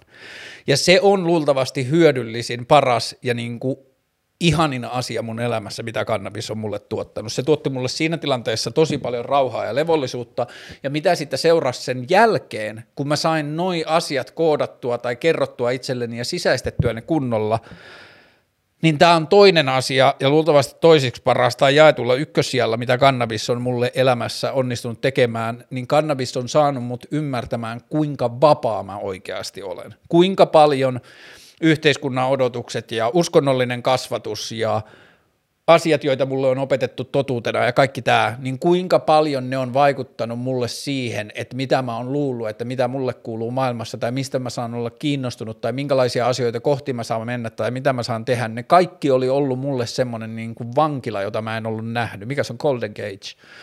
niin kuin kultainen häkki, jossa mä en ymmärtänyt eläväni. Ja sitten kannabiksen vaikutuksen alaisena mulla on yksi semmoinen kokemus, näiden kymmenen vuoden aikana, nyt sitä ei ole tapahtunut moneen vuoteen, mutta näiden kymmenen vuoden aikana, kun mä oon polttanut kannabista, niin mä luulen, että mä oon oksentanut kannabiksen vaikutuksen alaisena noista, varmaan luultavasti noista edellä mainituista niin kuin huonosti itsestä huolta pitämisen syistä, jano, sokeri, nälkä, kaikki tällaiset asiat, niin mä oon oksentanut ehkä kuusi tai seitsemän kertaa ja ne on painottunut sinne niin kuin alkupäähän, jolloin mä en ollut vielä, niin kuin, että mä harjoittelin sen käyttöä ja niin edelleen.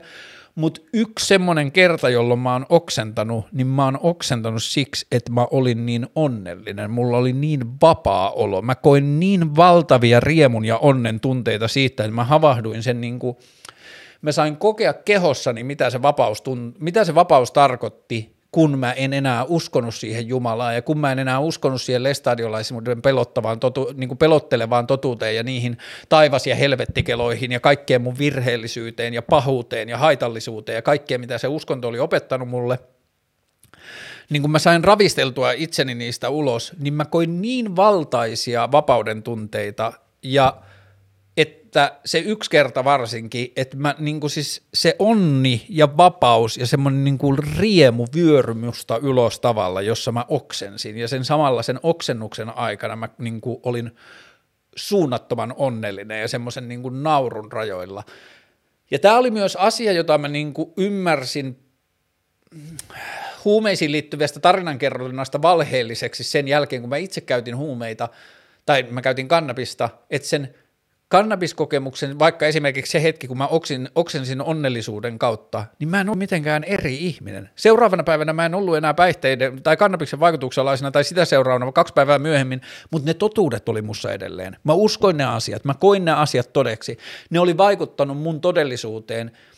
Öö, peruttamattomalla tavalla ja mä oon puhunut niistä sen jälkeen terapiassa. Mä oon selittänyt ammattilaisille ja ne on tullut mun sisältä. Se ei ole ollut joku toinen minä, johon se puhu, päihde on mut saattanut, vaan se on saattanut mut, auttanut mut kohtaamaan joitakin totuuksia tai katsomaan itseäni peilistä tai jotain muuta tavalla, jota mä en ole aikaisemmin osannut tai uskaltanut tai tiennyt keinoja tehdä.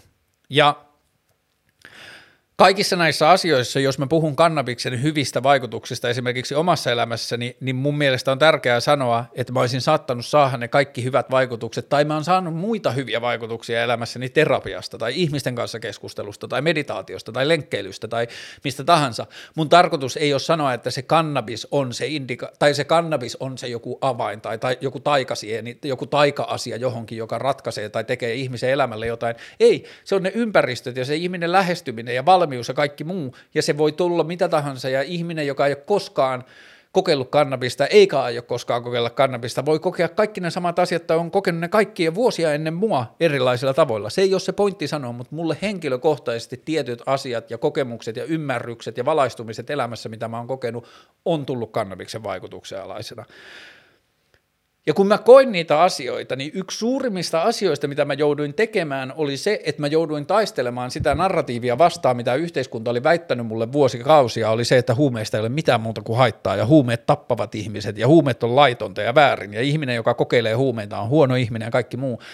Niin mä jouduin niin kuin tietyllä tavalla kaivautumaan kaiken ton kuonan yli, että ei, että huumeet, niin kuin tällä kannabiksella esimerkiksi, tällä voi olla muitakin vaikutuksia kuin se, mitä meidän koulun päihdekasvatuksessa kerrottiin, että sillä voi olla myös positiivisia seurauksia, sillä voi olla hyviä käyttötarkoituksia ja hyviä käyttötapoja, joista seuraa hyviä asioita. Se, mitä mulle ykselitteisenä totuutena kerrottiin, ei välttämättä pidäkään paikkaansa – ja se oli niin kuin iso prosessi mulla, jonka kanssa mä kävin terapiassa ja mä oon pyytänyt terapeutilta vuosia sitten luvan, että saanko mä polttaa sun ennen sun vastaanotolle tulla, tuloa, niin saanko mä polttaa kannabista ennen kuin mä tuun sinne, jotta me voidaan keskustella myös siitä, mitä se kannabis tekee minulle, kun mä poltan. Ja sitten se psyko- terapeutti antoi luvan, että joo, kunhan kerrot etukäteen, kun sä tulet sisään, niin sä kerrot mulle, että sä oot polttanut sitä kannabista ja sitten me keskustellaan siitä ja näin me tehtiin. Ja mä oon yrittänyt ja tämä liittyy varmaan siihen, että mun suhde päihteisiin alkoi 30-vuotiaana. Mä olin jo aikuinen ihminen, joka oli kokenut asioita ja selvittänyt asioita ja ymmärsi elämästä edes jotain. Niin mä yritin alusta asti ottaa siihen tietoiseen suhteen, että kun musta tuntuu, että suurin osa suomalaisten päihteiden käytöstä lähtee, alkaa, jatkuu ja pysyy sitä kautta, että muutkin tekee – ja se päihdekulttuuri katsotaan sitten jostain yhteiskunnallisesta, kulttuurisesta keskiarvosta, ja okei, nyt mä kärjestän, ja nyt mä puhun laiminlyöiden muiden ihmisten päihteiden käytöstä, mutta nyt mä puhun vaan siitä, miten mä oon nähnyt elämässäni esimerkiksi alkoholiin liittyvää kulttuuria, niin ei ihmisillä välttämättä ole omaa henkilökohtaista, syvää, tietoista suhdetta siihen alkoholiin, se on vaan asia, jota tehdään. Näin jengi tekee. Perjantaisin dokataan, lauantaisin dokataan, keskiviikkoiltaisin dokataan, näin dokataan, tällaista tämä on. Niin sitten mä oon yrittänyt vuosien varrella, kun mä oon ajatellut, että mä oon rikollinen, mä oon päihderikollinen, mä käytän ainetta, jonka laki on kieltänyt, ja mä käytän ainetta, joka liittyy psykooseihin ja liittyy monenlaisiin erilaisiin niin kuin mielenterveydellisiin ongelmiin ja kaikkiin muihin, niin mä oon ajatellut, että mulla on aikamoinen vastuu itselleni, että mä teen sitä vastuullisesti ja mä teen kaikki asiat sillä tavalla, niin kuin mä suinkin voin. Ja ai niin, tämä unohtui sanoa alussa, ei tällä ole mitään väliä, mutta mä sanon sen silti. Ää, Mä oon näissä vlogeissa puhunut siitä, kuinka mä tämän vuoden alussa päätin, että mä en polta pilveä ennen kuin mä oon juossut tuhat kilometriä, paitsi 24. eli 4.20 päivä, joka on kansainvälinen kannabispäivä. Jos mä sinä päivänä juoksen 42,0 kilometriä, niin mä saan polttaa pilveä. Ja sinä päivänä mä juoksin 42,0 kilometriä omalla sisäpihalla, niin 140 kilometriä oli ihan kivaa, kiitos kysymästä. Niin sit mä poltin sinä päivänä kannabista.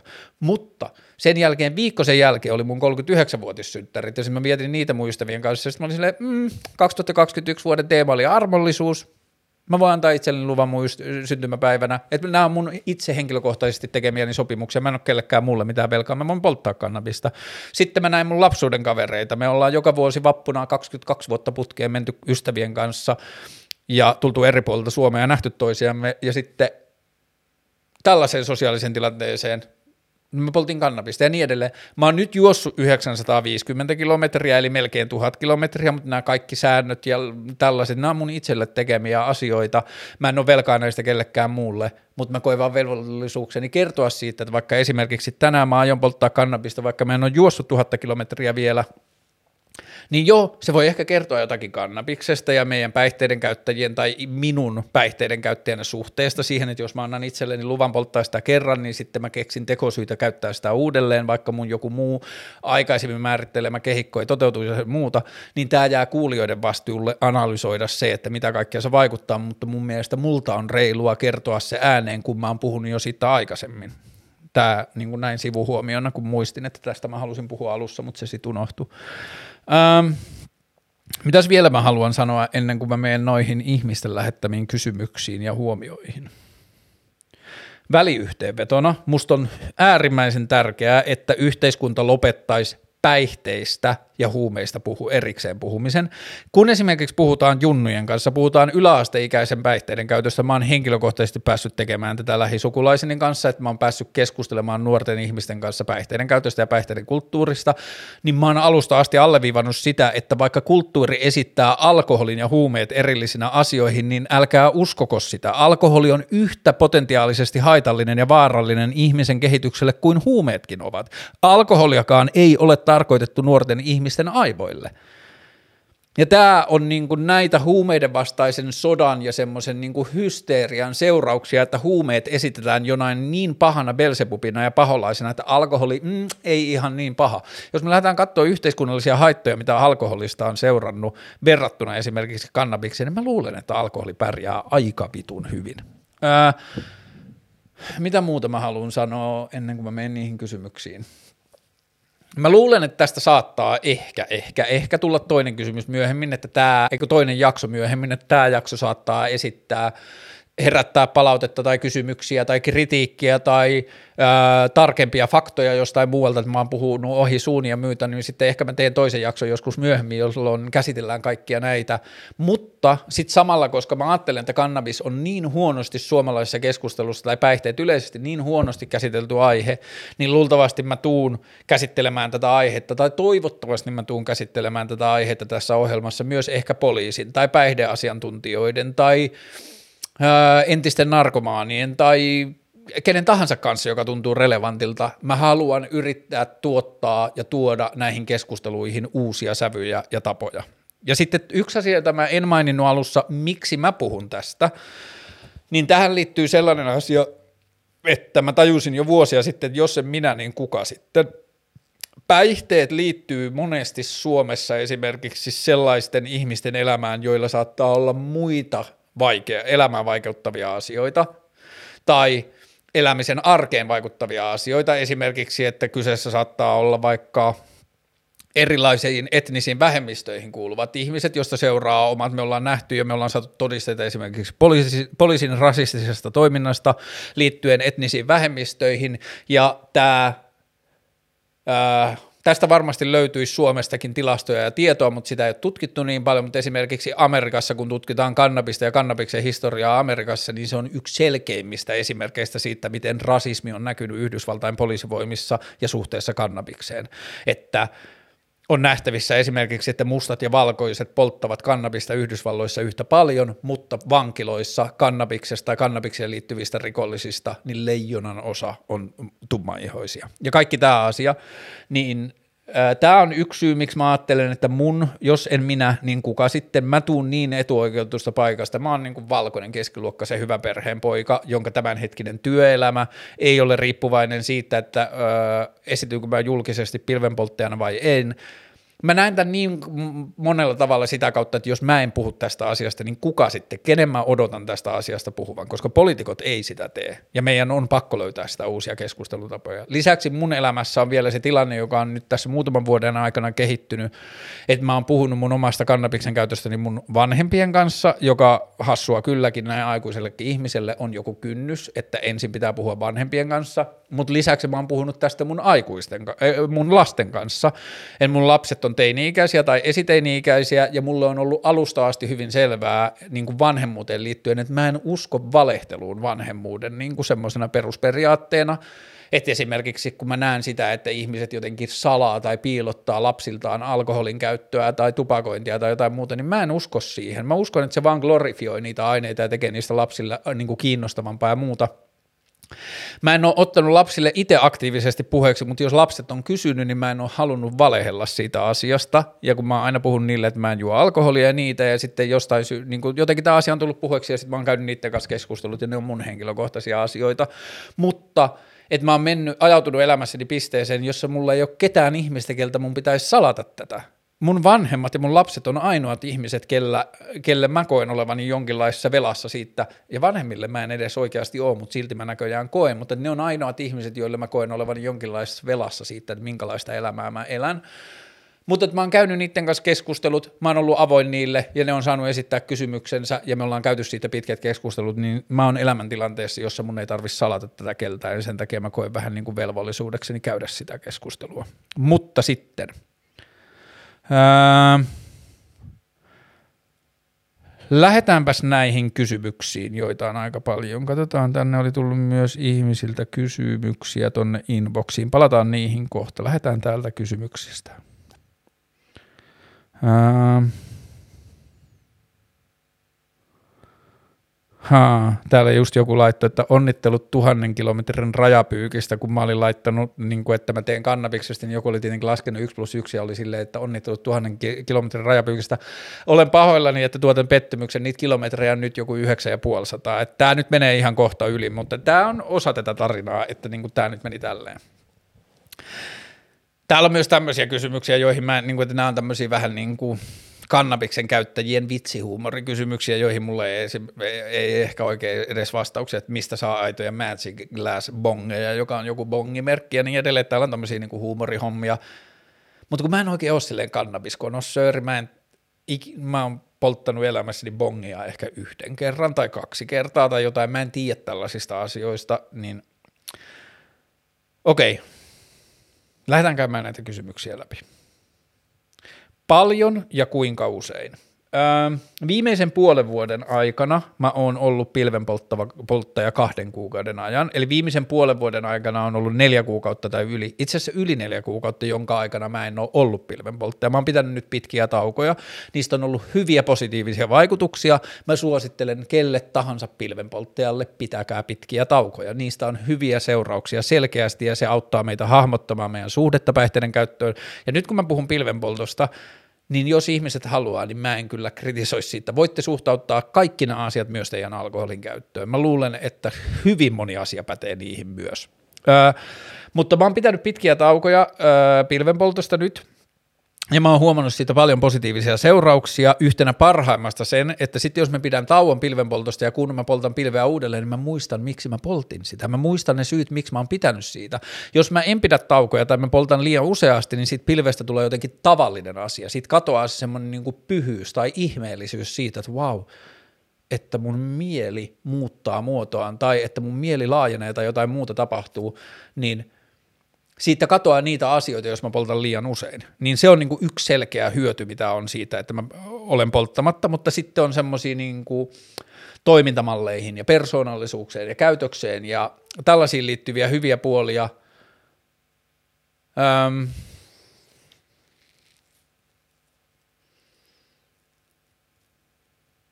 ehkä näitä asioita nyt purkautuu näiden kysymysten kautta mutta nämä on myös aika monimutkaisia ja monitahoisia asioita, joista voi olla välillä vähän hankala puhua, koska ne liittyy mieleen ja kaikkiin mieleen liittyviin asioihin ei ole olemassa sanoja.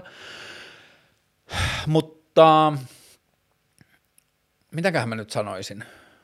Okei, lähdetään näitä kysymyksiä, koska täällä kysytään niin paljon oikeita asioita. Erot eri lajikkeiden välillä. Eikö niin, tämä kysymys oli paljon ja kuinka usein? Niin, lähtökohtaisesti viimeisen puolen tai reilu puolen vuoden aikana mä oon ollut pääasiassa ei-pilvenpoltteja, öö, ja nyt sitten viime viikkoina mä oon ollut taas vähän pilvenpoltteja, mutta öö, niinäkin aikoina, kun mä oon ollut aktiivinen pilvenpolttaja, niin mä oon aina polttanut pilveä aika vähän. Mä poltan niin kuin siis... Öö, määrällisesti tosi vähän tai aika vähän, ainakin jos mä vertaan niin kuin moneen muuhun pilvenpolton öö, meininkiin, mitä mä oon elämässäni nähnyt tai mitä mä seuraan, niin mä poltan niin kuin aika niin sanotusti laihoja jointteja, että niissä on aika vähän sitä kannabista ja niin edelleen, niin se on ollut niin kuin semmoinen toistuva asia. Öö, jos mietitään viimeistä kymmentä vuotta, niin mä sanoisin, että mun kes... mä oon ehkä polttanut pilveä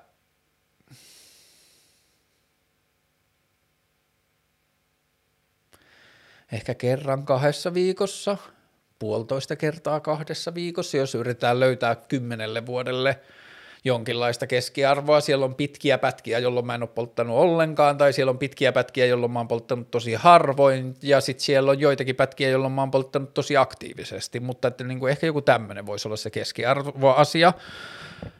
Öm,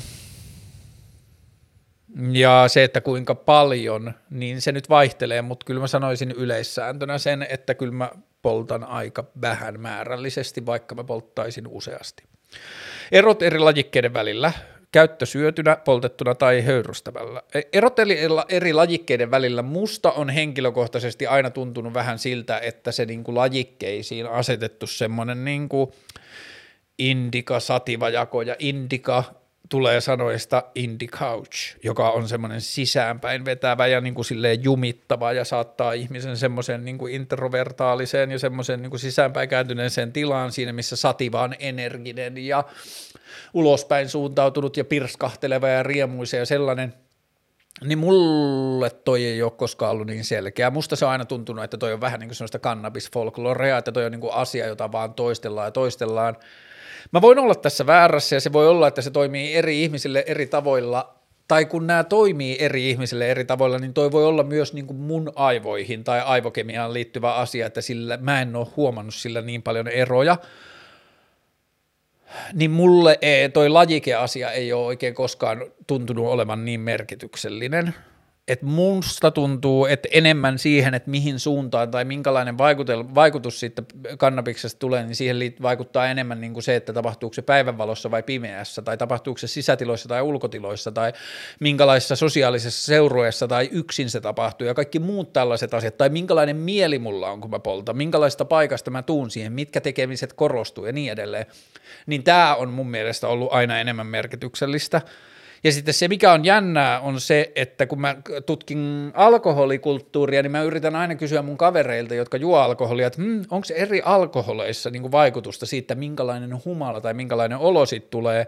Ja sitten kun mä kysyn siitä, niin mä saan jotain vastauksia, että hmm, on kyllä, ja niin tämä alkoholi tekee tällaista, ja sitten on tämmöinen vitsi, että tekillä niin on rähinäkänni ja bla bla bla. Mutta sitten mun mielestä puhutaan paljon vähemmän kuin esimerkiksi noista niin kuin eri kannabislajikkeiden vaikutuksesta. Kannabislajikkeiden vaikutuksesta musta tuntuu, että sitä välillä jopa liiotellaan, mutta mä en ole ihan varma. Näistä varmasti tullaan vuosien varrella tekemään tutkimuksia, kun näihin suhde tervehtyy. Öö, millaista oli vähentää, kysytään. Mun tapauksessahan ehkä isompi kysymys on, että millaista oli lopettaa kokonaan toistaiseksi jälleen kerran, kaikki mitä mä sanon, niin niitä ei voida ehkä yleistää miksikään yleisiksi totuuksiksi, koska kaikki vaikuttaa kaikille ihmisille eri tavoilla, mutta mun henkilökohtainen kokemus on, että kannabiksesta ei tule vieroitusoireita. Kun mä lopetin tupakan viime syyskuussa, niin mä koin niin helvetillisen ikäviä asioita mun kehossa ja mä koin niinku semmoista ihonalaista kutinaa ja mä koin niinku saatana jotain torakoita kävelemässä mun luiden sisällä ja kaikkia niin ikäviä seurauksia siitä, että mä lopetin tupakan polton. Mutta sitten kun mä oon lopettanut kannabiksen polton, niin mä en ole, siitä ei ole seurannut mitään tunnistettavia asioita. Sitten on seurannut ainoastaan se, että hmm, tänään olisi kiva polttaa, mutta ai niin, mä en polta nyt.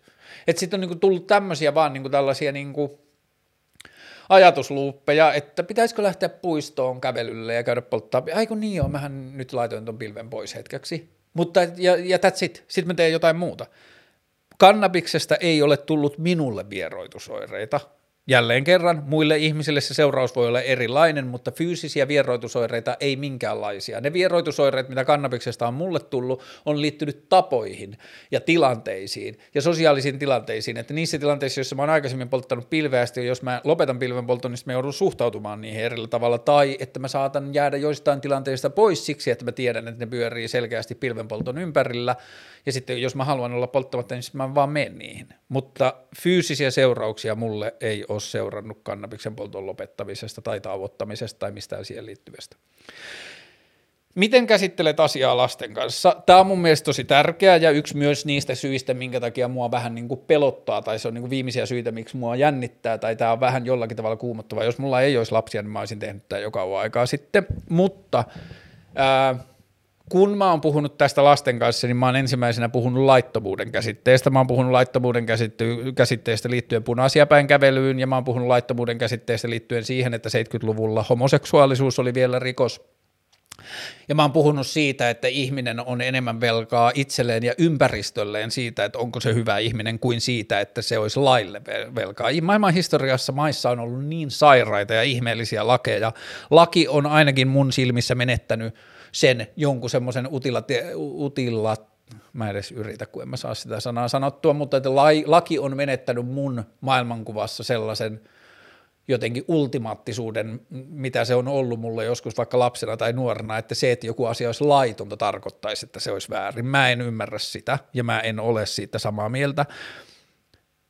Ja sitten kun mä oon puhunut lapsille siitä laittomuusasiasta, niin mä oon puhunut siitä, että kuinka suuri vastuu siitä syntyy ihmiselle, että jos yhteiskunta on kokenut jonkun asian laittomaksi, ja ihminen aikoo rikkoa sitä lakiasiaa, niin silloin sille siirtyy valtava vastuu siitä, että se tietää, mitä se tekee, tai se tekee sen vastuullisesti, tai se ottaa huomioon muut ihmiset, että eihän siihen lakiin ole kätketty muiden ihmisten suojelemista ja muuta, ja että mikä on sun vastuu siinä tilanteessa niitä. Mutta vielä tärkeämpää kuin se lakiasia tai laittomuusasia, niin mä oon puhunut lapsille siitä, että se ei ole lasten asia. On paljon asioita, mitkä ei ole, mitä aikuiset tekee, mitkä ei ole lasten asioita. On autolla ajaminen ja on alkoholin juominen ja yksin matkustaminen maailmalle ja hirveästi asioita, jotka kuuluu aikuisille, mutta ne ei kuulu lapsille syystä tai toisesta. Lapsi ei osaa huolehtia itsestään, lapsen keho tai tässä tapauksessa lapsen aivot eivät ole vielä valmiita siihen. Ja Mä en ole koskaan uskonut pelotteluun, uhkiin, rangaistuksiin ja kieltämiseen kasvatusmetodeina. Mä en usko, että ne toimii, koska lapsella niin kuin ihmisellä yleensäkin on tarve ravistella kieltoja ja rajoituksia ja kaikki mikä siltä piilotetaan muuttuu kiehtovaksi ja öö, niin kuin kihelmöiväksi ja kaikkea sellaista, niin sen takia mä en usko siihen sala- salaamisen teoriaan, niin mä olen uskonut aina siihen avoimesti puhumiseen, ja tässä asiassa se tärkein avoin viesti on se, että se ei kuulu lapsille.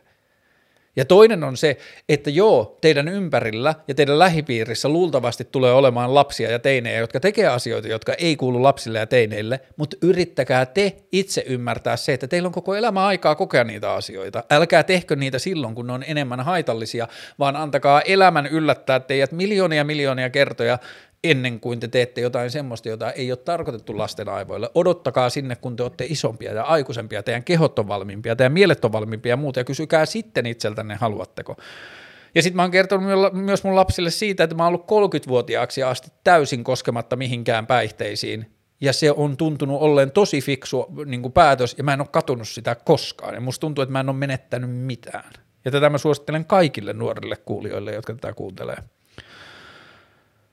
Öö, ootko ikinä tehnyt vieraan kanssa jaksoa kannabiksen vaikutuksen alaisena? En, enkä yhtään blogijaksoa. Mä koen, että mulla on velvollisuus. Mm, mä en, en mä tiedä, ei tässä ehkä tarvi verrata alkoholi, mutta mä koen itse henkilökohtaisesti, että jos mä teen jotain näitä kannabiksen vaikutuksen alaisena, tai jos kannabis vaikuttaa jotenkin tähän, niin sit mun mä kokisin jotenkin velvollisuudekseni sanoa siitä – Mutta joo, mä en ole koskaan tehnyt yhtään vlogia enkä yhtään haastattelua kannabiksen vaikutuksen alaisena, ja siihen on omat niin kuin monitahoiset syynsä, mutta tärkein on se, että mä koen, että se on niin kuin reilua katsojia kohtaan, tai että se olisi jotenkin, mä koen, että se olisi vähän huijaamista, jos mä tekisin ja mä en sanoisi siitä.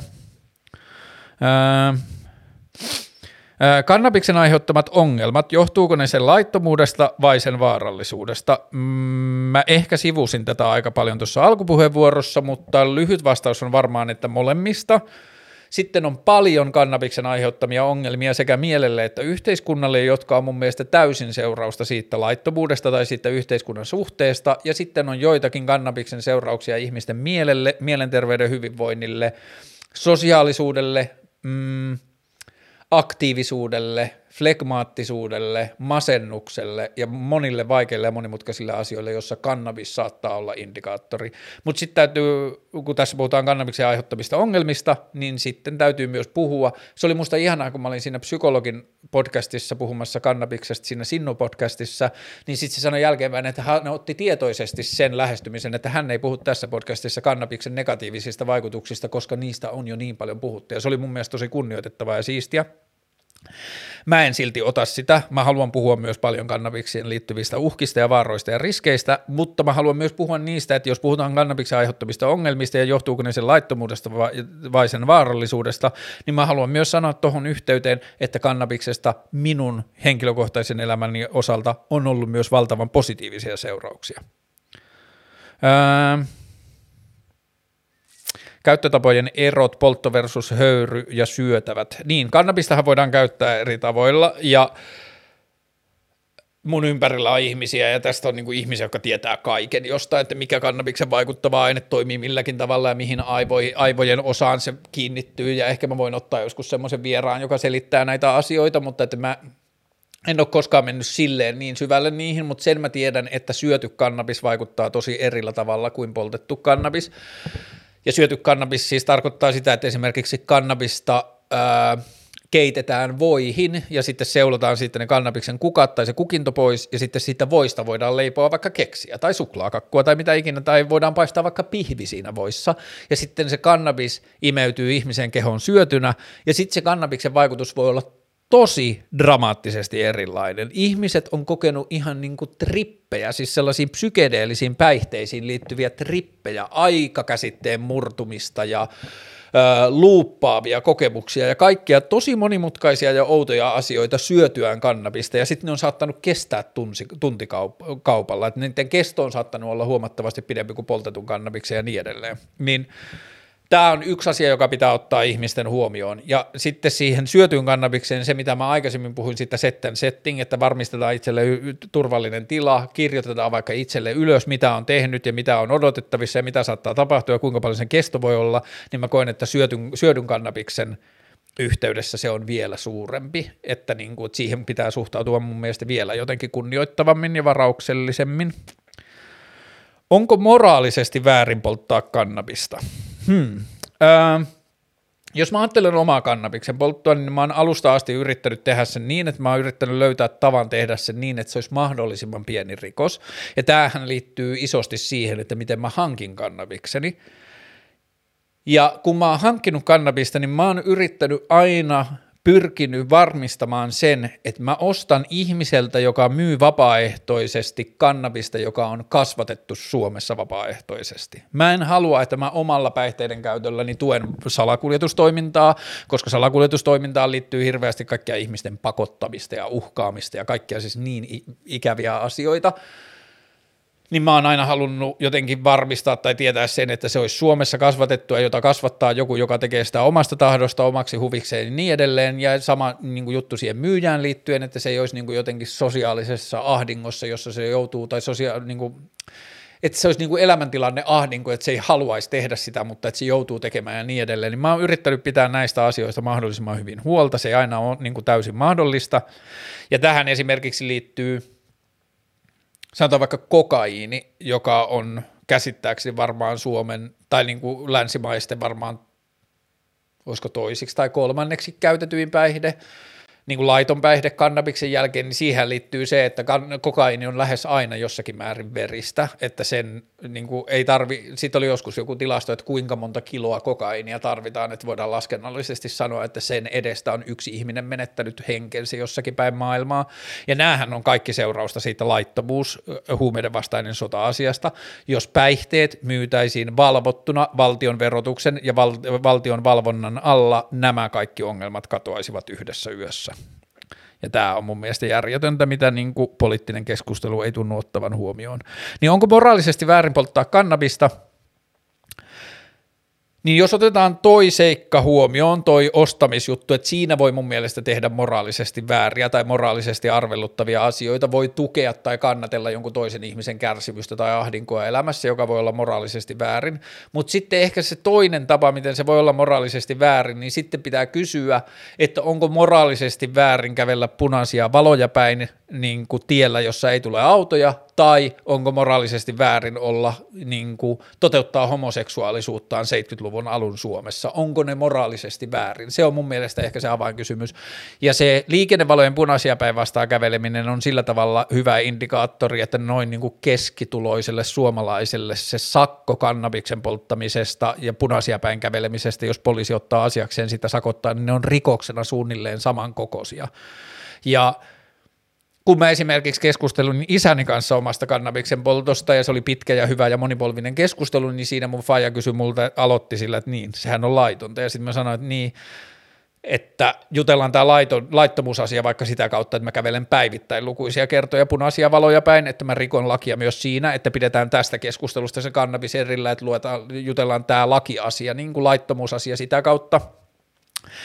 Ja sitten sen keskustelu edetessä jossain vaiheessa mun isä sanoi, että miten tämä vaikuttaa sun työsaantimahdollisuuksiin tai yhteiskunnan suhteeseen suhun tai muuta. Ja sitten se sanoi niin, että sähän et esimerkiksi kaikissa keskusteluissa pääse selittämään tuota liikennevaloasiaa liittyen siihen laittomuuteen. Että sille esimerkiksi, kun se aluksi se laittomuus oli tosi iso ongelma, mutta sitten kun mä rapsutin sille pintaa sen punaisia päinvalojen kävelemisen kautta, niin sitten se ymmärsi, että, mm, että ei se, tai se tuli ehkä vähän niin kuin samalle linjalle siinä, että ei se laittomuus välttämättä ole niin kuin se ongelma. Mutta samaa mieltä mä on siitä myös, että sen laittomuuden myötä voi tulla paljon ongelmia. Just näin niin sala, esimerkiksi salakuljetuksesta seuraavat inhimilliset kärsimykset muille ihmisille ja kaikki muu tällainen niin kuin huumerikollisuuteen liittyvä asia, niin sen takia mulle tuntuu jotenkin tosi tosi tärkeältä yrittää pysyä siitä kaikilla tavoilla erossa. Haittavaikutukset itsellä ja lähipiirissä, ketkä käyttävät. Ähm, Tämä on mielestäni hyvä ja tärkeä kysymys. Haittavaikutukset itsellä, niin niissähän mä oon vähän jäävi. Mä saatan vähätellä niitä, mä saatan ää, kieltäytyä katsomasta silmiin niitä haittavaikutuksia, mä saatan selittää asioita toiseksi ja niin edelleen. Mutta ensin vaikka tuosta, niin minkälaisia haittavaikutuksia mä oon nähnyt ympäristössä. Yksi pitkäaikaisesta käytöstä seurannut haittavaikutus, mitä mä oon nähnyt ympäristössä, on se sellainen ihmisten jossakin määrin niin kuin yhteiskunnan ulkopuolelle ajautuminen. Siihen saattaa liittyä salaliittoteorioita tai saattaa liittyä semmoista yleistä epäileväisyyttä niin kuin maailmaa ja sen luonnetta kohtaan. Öö, mutta siihen – liittyy kyllä usein mun mielestä aika niin kuin about yhtä paljon se niin kuin laittomuusasia kuin se päihde itse, että se laittomuuden myötä ihminen vähän niin kuin tekee sen valinnan, että se sulkee jotain portteja tai se niin kuin astuu jollakin tavalla yhteiskunnan normien ulkopuolelle, kun se päättää tehdä jotain sellaista, mitä on laitonta. Niin tämä on mun mielestä yksi negatiivinen vaikutus, että ihmiset saattaa aktiivisen kannabiksen käytön myötä niin kuin ajautua, vaikka siihen ei liittyisi mitään muita päihteitä, että se olisi vain sitä kannabiksen käyttöä, niin siihen saattaa syntyä semmoinen niin kuin juopa tai semmoinen niin kuin halkeama niin kuin ihmisen ja yhteiskunnan välille. Sitten jos mun pitäisi mainita niin kuin yksi yksittäinen mun mielestä haitallisin kannabiksen seuraus ja vaikutus, niin se on mun mielestä flekmaattisuus. Se on se niin kuin sellainen – A, ensinnäkin, että kannabis tekee tylsyydessä tai ei minkään tekemisessä olemisesta tosi siedettävää, niin se on niin kuin yksi asia, mutta kannabis saattaa vaikuttaa siihen ihmisen niin kuin sosiaalisen kommunikaation ympäristön kanssa, kykyyn olla tekemisissä maailman kanssa tai haluun olla tekemisissä maailman kanssa, mutta että sitten just niin kuin sellainen niin kuin ihmisen kyky saada aikaiseksi ja se sellainen niin kuin asioiden välttely ja kohtaamisen välttely ja kaikki tällaiset asiat – niin kyllä mä sanoisin, että se flekmaattisuus on ehkä niin kuin suurin riski. Ja sitten just se niin kuin teini-ikäisten 17-vuotiaana aloitettu pilvenpoltto, joka sitten ajautuu siihen, että ikävuodet 19-24 ollaan silleen huppari päällä omassa huoneessa ja pelataan pleikkaria ja hiisataan, niin semmoisia niin tarinoita on elämässä nähnyt ja se on niin kuin selkeä semmoinen niin kuin huomattava asia. Sitten on noin niin poikkeus tai tuommoiset ääritapaukset, kaikki niin kuin kannabispsykoosit ja kannabiksen laukaisemat skitsofreeniat. Siitä skitsofreeniasta sitä toistellaan tosi usein kannabikseen liittyen, mutta sitten kun mä luin jälleen kerran jotain noita artikkeleita, niin siellä asioiden ää, as, terveydenhuollon ja lääketieteen asiantuntijat, niin ne ei sanonut, että tämä on väärä väite, mutta ne sanoivat, että se on paisuteltu väite, väite että se skitsofreenian laukeaminen niin se skitsofreenia on niissä ihmisissä ollut yleensä aktiivinen ja niin kuin, että ne on, jos niitä verrataan muihin samanlaisiin tapauksiin, niin se skitsofreenia olisi lauennut muutenkin, että se kannabis saattaa olla aikaistava tai se saattaa olla se aikaiseva tekijä siinä hetkessä, mutta että se olisi luultavasti tullut myöhemminkin. Ja sitten siinä on jotain muita seikkoja, kiinnostuneet voivat googlaamalla löytää lisätietoja, mutta se kannabiksen ja skitsofrenian välinen yhteys ei ole niin selkeä ja väkivaltainen kuin mitä sitä usein päihde niin kuin viestinnässä ja tällä tällaisessa niin kuin päihdekasvatuksessa väitetään.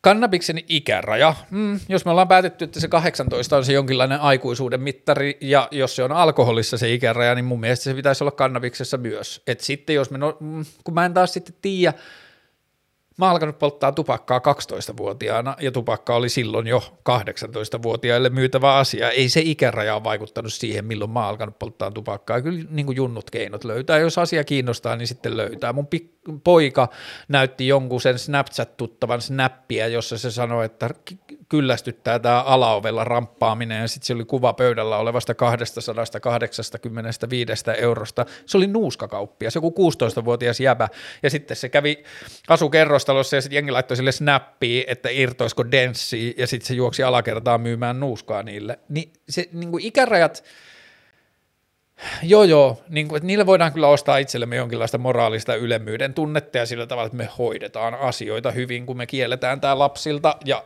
pyydetään papereita, mutta se ei niin kuin estä sitä. Jos junnut haluaa polttaa tupakkaa tai pajaria tai juoda alkoholia tai käyttää nuuskaa tai muuta huumeita, niin kyllä ne keinot löytää. Se kasvatus ja sivistys siinä asiassa on paljon merkittävämpää kuin se, että mikä on ikäraja. Kannabiksen poltto yksin versus seurassa. No tietenkin koronasta johtuen viimeisen puolentoista vuoden aikana mä oon polttanut ison osan kannabiksistani yksin, mutta kesäpäivä, puisto, ihmisiä, sosiaalinen seurue, samalla lailla varmasti kuin joku alkoholin sosiaalinen käyttö, niin kyllä kannabis on mulle ehkä silloin niin kuin about parhaimmillaan, tai sanotaan, että kannabis parhaimmillaan on mulle ehkä tanssilattialla, se on niin kuin ehkä se juttu, mutta... Öö, kirjan lukeminen tai musiikin katsominen tai yksin elokuvan tai TV-sarjan katsominen tai niin kuin perehtyminen, paneutuminen johonkin asiaan kannabiksen vaikutuksen alaisena yksin on tosi miellyttävää ja kannabis voi vaikuttaa siihen tosi siisteillä positiivisilla tavoilla. Mutta jos mun pitäisi valita kannabiksen poltto yksin versus seurassa, niin kyllä mä varmaan ottaisin seurassa. Mm. Kokemuksia ja ajatuksia vaikutuksesta nukkumiseen ja unien näkemiseen. Tämä on asia, josta mä oon myös googlaillut välillä ja niin lukenut artikkeleita ja yrittänyt ymmärtää paremmin aina kun mä oon lopettanut pilvenpolton tai pitänyt breikin, pidemmän breikin, niin mun unet tulee takaisin ja ne tulee tosi vahvoina ja värikkäinä ja voimakkaina. Ja ää, siitä löytyy muistaakseni Weissin kirjoittama isohko artikkeli niin kuin kannabiksen ja unien välisistä, unen välisistä yhteydestä ää, sekä unen laatuun, mutta unien näkemisestä eritoten niin siinä on joku semmoinen juttu, että ihminen kyllä näkee unia, kannabiksen, kannabiksen käyttäjä kyllä näkee unia, mutta se unen laatu tai se niin kuin unen syvyys on joku sellainen, että se ihminen ei oikein saa tuotua niitä unia sieltä valvemaailmaa ja se ei niin kuin muista niitä. Ja sitten kun se ihminen lopettaa tai pitää pidemmän tauon kannabiksen polttamisesta, niin sitten ne unet tulee niin kuin voimakkaana ja jotenkin semmoisen niin kuin vivid, että ne tulee vahvasti sieltä ulos. Ähm, Unen laatuun Öö, mä itse tiedostan sen, että jos mä oon polttanut kannabista liian lähellä nukkumaan menemistä, niin sit mun aivoissa saattaa olla vielä kierroksia ja ajatukset rullataan, rullaa sillä tavalla, että mä en vaan saa unta johtuen siitä, että, niinku, että ei pääse oikein rauhoittumaan. Niin sen takia mä oon itse yrittänyt suojella aina sitä, että mä niin en polttaisi kannabista muutaman tuntiin ennen nukkumaan menoa, mutta että itse unen laatuun sillä tavalla, että onko mä väsyneempi tai virkeämpi kannabiksen käyttäjänä tai en, ei kannabiksen käyttäjänä, niin musta siinä ei ole ollut hirveästi eroja, mutta jälleen kerran nämä asiat on henkilökohtaisia. Voittaako hyödyt haitat, jos puhutaan yhteiskunnan tasolla, jos pyritään hyvään yhteiskuntaan? Ennen kuin vasta keskustellaan siitä, että voittaako hyödyt haitat, niin mun mielestä olisi tärkeämpää keskustella siitä, että mikä oikeus yhteiskunnalla tai yhteisöllä on kieltää yksilöltä asioita, jotka on sen henkilökohtaiseen elämään liittyviä valintoja. Tämä on mun mielestä tärkeä poliittinen yhteiskunnallisfilosofinen keskustelu, jota ei käydä. Millä oikeudella yhteisö sanoo yksilölle, että sä et saa tehdä tätä asiaa? Sanotaan vaikka se homoseksuaalisuus 70 70-luvulla, niin millä vitun oikeudella yhteiskunta on ajatellut, että sillä on oikeus kieltää jotain ihmistä toteuttaa itseään sellaisten ihmisten kanssa, jotka on valmiit sitä tekemään hänen kanssaan. Tai esimerkki kannabis. Unohdetaan hetkeksi se, että kuinka haitallista tai tuhoisaa se voi olla ihmisen elämällä, mutta mikä yhteisön oikeus on kieltää ihmistä tekemästä itselleen jotain haitallista. Yhteiskunta ei myöskään kiellä sokerin syömistä tai rasvan syömistä tai liikkumattomuutta tai tupakointia tai muita asioita. Tähän, tässä on niin iso eettismoraalinen keskustelu, yhteiskuntafilosofinen keskustelu, että miksi yhteiskunta saisi siihen vaikuttaa. Mutta – jos kysymys on, voittaako hyödyt haitat, jos puhutaan yhteiskunnan tasolla, ja tässä puhutaan varmaan niin kuin laillistamisesta, niin ensimmäinen kysymys on just toi, että mun mielestä laillistaminen olisi, tai vähintään dekriminalisaatio, niin olisi ensimmäinen askel siihen suuntaan, että yhteiskunta katsoo itseään peiliin ja kysyy, että mikä oikeus minulla on puuttua näihin asioihin, mutta sitten – Seuraava asia mun mielestä se, että jos mä katson huumeiden käytön yhteiskunnallisia haittapuolia tai jos mä katson huumeiden käyttäjien tilaa tuolla katutilassa, niin kyllä suurin osa niistä ongelmista tuntuu seuraavan siitä, että ihmiset joutuvat pelkäämään, niin kuin, että se on liittyy just siihen salaisuuteen ja siihen epäonnistumiseen ja siihen epäyhteiskuntakelpoisuuteen ja siihen häpeään ja siihen kaikkeen, ja yksi niin kuin mun mielestä ikävimmistä ja traagisimmista esimerkkeistä on se, että kun se 17-vuotias tyttö tai poika polttaa elämänsä ensimmäistä kertaa kannabista ja kokee jonkun psykoottisen kohtauksen tai kohtaa jotain mörköjä sisällään tai kokee jotain tosi pelottavaa, niin se ei uskalla puhua siitä kellekään. Ja se on ihan todella, todella sairasta ja todella pelottavaa, että ihminen kokee jotain valtavan ravistelevaa ja pelottavaa, josta sen pitäisi saada puhua jonkun uskal- niin kuin turvallisen aikuisen kanssa, mutta se ei edes uskalla puhua sitten terveydenhuoltajalle, kun se joutuu pelkäämään, että se joutuu johonkin jatkuviin pissatesteihin ja sitten tulee huumeiden käyttäjä, johon suhtaudutaan huumeiden käyttäjänä. Ja tämä on niitä niin kuin vakavia, vakavia haitallisia seurauksia, mitä sen laittomana pitämisestä seuraa. Öö, Porttiteorian tapahtuminen ja sen mahdollinen häviäminen kautta pienentyminen laillistuessa. Öö, mä uskon vahvasti siihen, että kaikki mikä porttiteoriassa pitää paikkaansa, kaikki mikä aikaisemmin mä luin tuon tilaston siitä, että 17 prosenttia 2015 oli kokeillut kannabista, mutta vain promille ja muita huumeita, niin se on niin kuin, että porttiteoria ei vaan matemaattisesti pidä paikkaansa, mutta niiltä osin kuin se pitää, kun välillä aina niitä, että kaikki alkoi kannabiksesta haastatteluja, ei olisi koskaan pitänyt polttaa sitä ensimmäistä kannabissätkää, niin se pointti siinä, että kun ihminen polttaa kannabissätkää ja sitten se päätyy muiden huumeiden käyttäjäksi, niin on se, että se ylitti sen yhteiskunnan hyväksyttävien asioiden rajan. Se meni sinne laittomuuden ja kielletyn ja salaisen ja salattavan toiselle puolelle. Se heitti kaikki yhteiskunnan normit ja arvot ja moraaliset niin kuin lähtökohdat romako, romukoppaan ja sitten tuli niin kuin tietyllä tavalla hylkiö siinä yhteiskunnan silmissä, että se teki itsestään jotenkin epäonnistuneen kansalaisen, niin siellä sen viivan toisella puolella on odottamassa kaikki muut huumeet. Me ollaan opetettu ihmisille, junnuille, päihdekasvatuksessa, että kannabis ja heroini on sama asia, ne on molemmat huumeita. Aika nopeasti huumeiden käyttäjä itse ymmärtää, että nämä ei ole sama asia, mutta moraalishenkisesti niissä on samankaltainen klangi, ne molemmat on huumeita, ja sitten kun huumeet pakotetaan salaisiin paikkoihin, salaisiin ympäristöihin, huumeiden käyttäjä ei koskaan, huumekauppias korjaan, ei koskaan kysy junnulta papereita, se ei koskaan kysy, että oot oikeassa tilanteessa polttamassa huumeita, ja se sitä samalta toimijalta, kun se on laittomien huumeiden kauppias, niin okei, suuri osa kannabiksesta, suurin osa kannabiksesta myydään niin, että kannabiskauppias ei myy mitään muuta kuin kannabista, mutta tosi usein esimerkiksi noilla internetin laudoilla ja missä muualla junnut ostaa nykyään pilveä, niin sieltä saa myös muuta huumeita, koska ollaan siirretty laittomaan maailmaan, niin se kynnys kasvaa. Joten mä uskon siihen, että porttiteoria silloin kun se tapahtuu, niin se liittyy enemmän siihen laittomuusasiaan kuin pelkkään kannabikseen. Jos se liittyisi kannabikseen, niin sitten meidän pitäisi laajentaa se keskustelu sinne alkoholiin ja kysyä, että miten päihtymisen kokemus toimii porttiteoriana muihin päihteisiin. Sotealalla työskentely ja satunnaisen kannabiksen käytön avoimuus, uhka vai mahdollisuus? Jos ajatellaan työpaikan näkökulmasta, niin saatana uhkahan se on. Ja tämä on tosi kreisiä. Ihmiset, aikuiset ihmiset eivät voi puhua omaan elämäänsä liittyvistä asioista avoimesti, kun joutuvat pelkäämään oman työpaikkansa puolesta. Se, että ihminen dokaa neljä kertaa viikossa ja jokaisissa firman bileissä sillä menee liian pitkälle ja niin kuin se aiheuttaa riidan kolmena vuotta putkeen, niin se ei ole mikään ongelma, kun kyse on alkoholista, mutta jos joku ihminen kertoo mökillä silloin tällöin makkarapaistopaikalla kaksi kertaa, kolme kertaa vuodessa polttavansa kannabista, niin se saattaa olla potkujen peruste. Ja tämä on näitä vakavimpia kaksinaismoraalismin ulottuvuuksia. Mutta sitten taas, kun tässä kysytään uhka vai mahdollisuus, niin onhan se myös tosi suuri mahdollisuus. Me tarvitaan niitä erilaisia ääniä puhumaan erilaisista asioista ja me tarvitaan myös sotealalla työskenteleviä ihmisiä puhumaan siitä, että he käyttävät kannabista, jos ne uskaltavat tai niillä on mahdollisuus siihen. Öö, vaikutus mielialaan, toivekkuuteen ja luovuuteen. Mä huomaan tässä samalla myös, että kun mä koen tulevani niin jotenkin semmoisesta ka, niin päihdekasvatetusta paikasta, että mä koko ajan kannan semmoista niin kuin kivireppua, että mun pitää puhua uhkista, mun puhu, pitää puhua pelottavista asioista, mun pitää pelotella junnuja, mun pitää niin kuin tietyllä tavalla kantaa vastuuni siitä, että, että mä en puhu tästä liian jotenkin silleen kevytkenkäisesti, niin sitten mä huomaan myös, että mä jätän mainitsematta monia positiivisia asioita, niin täällä on tällainen kysymys, että vaikutus mielialaan, toivekkuuteen ja luovuuteen.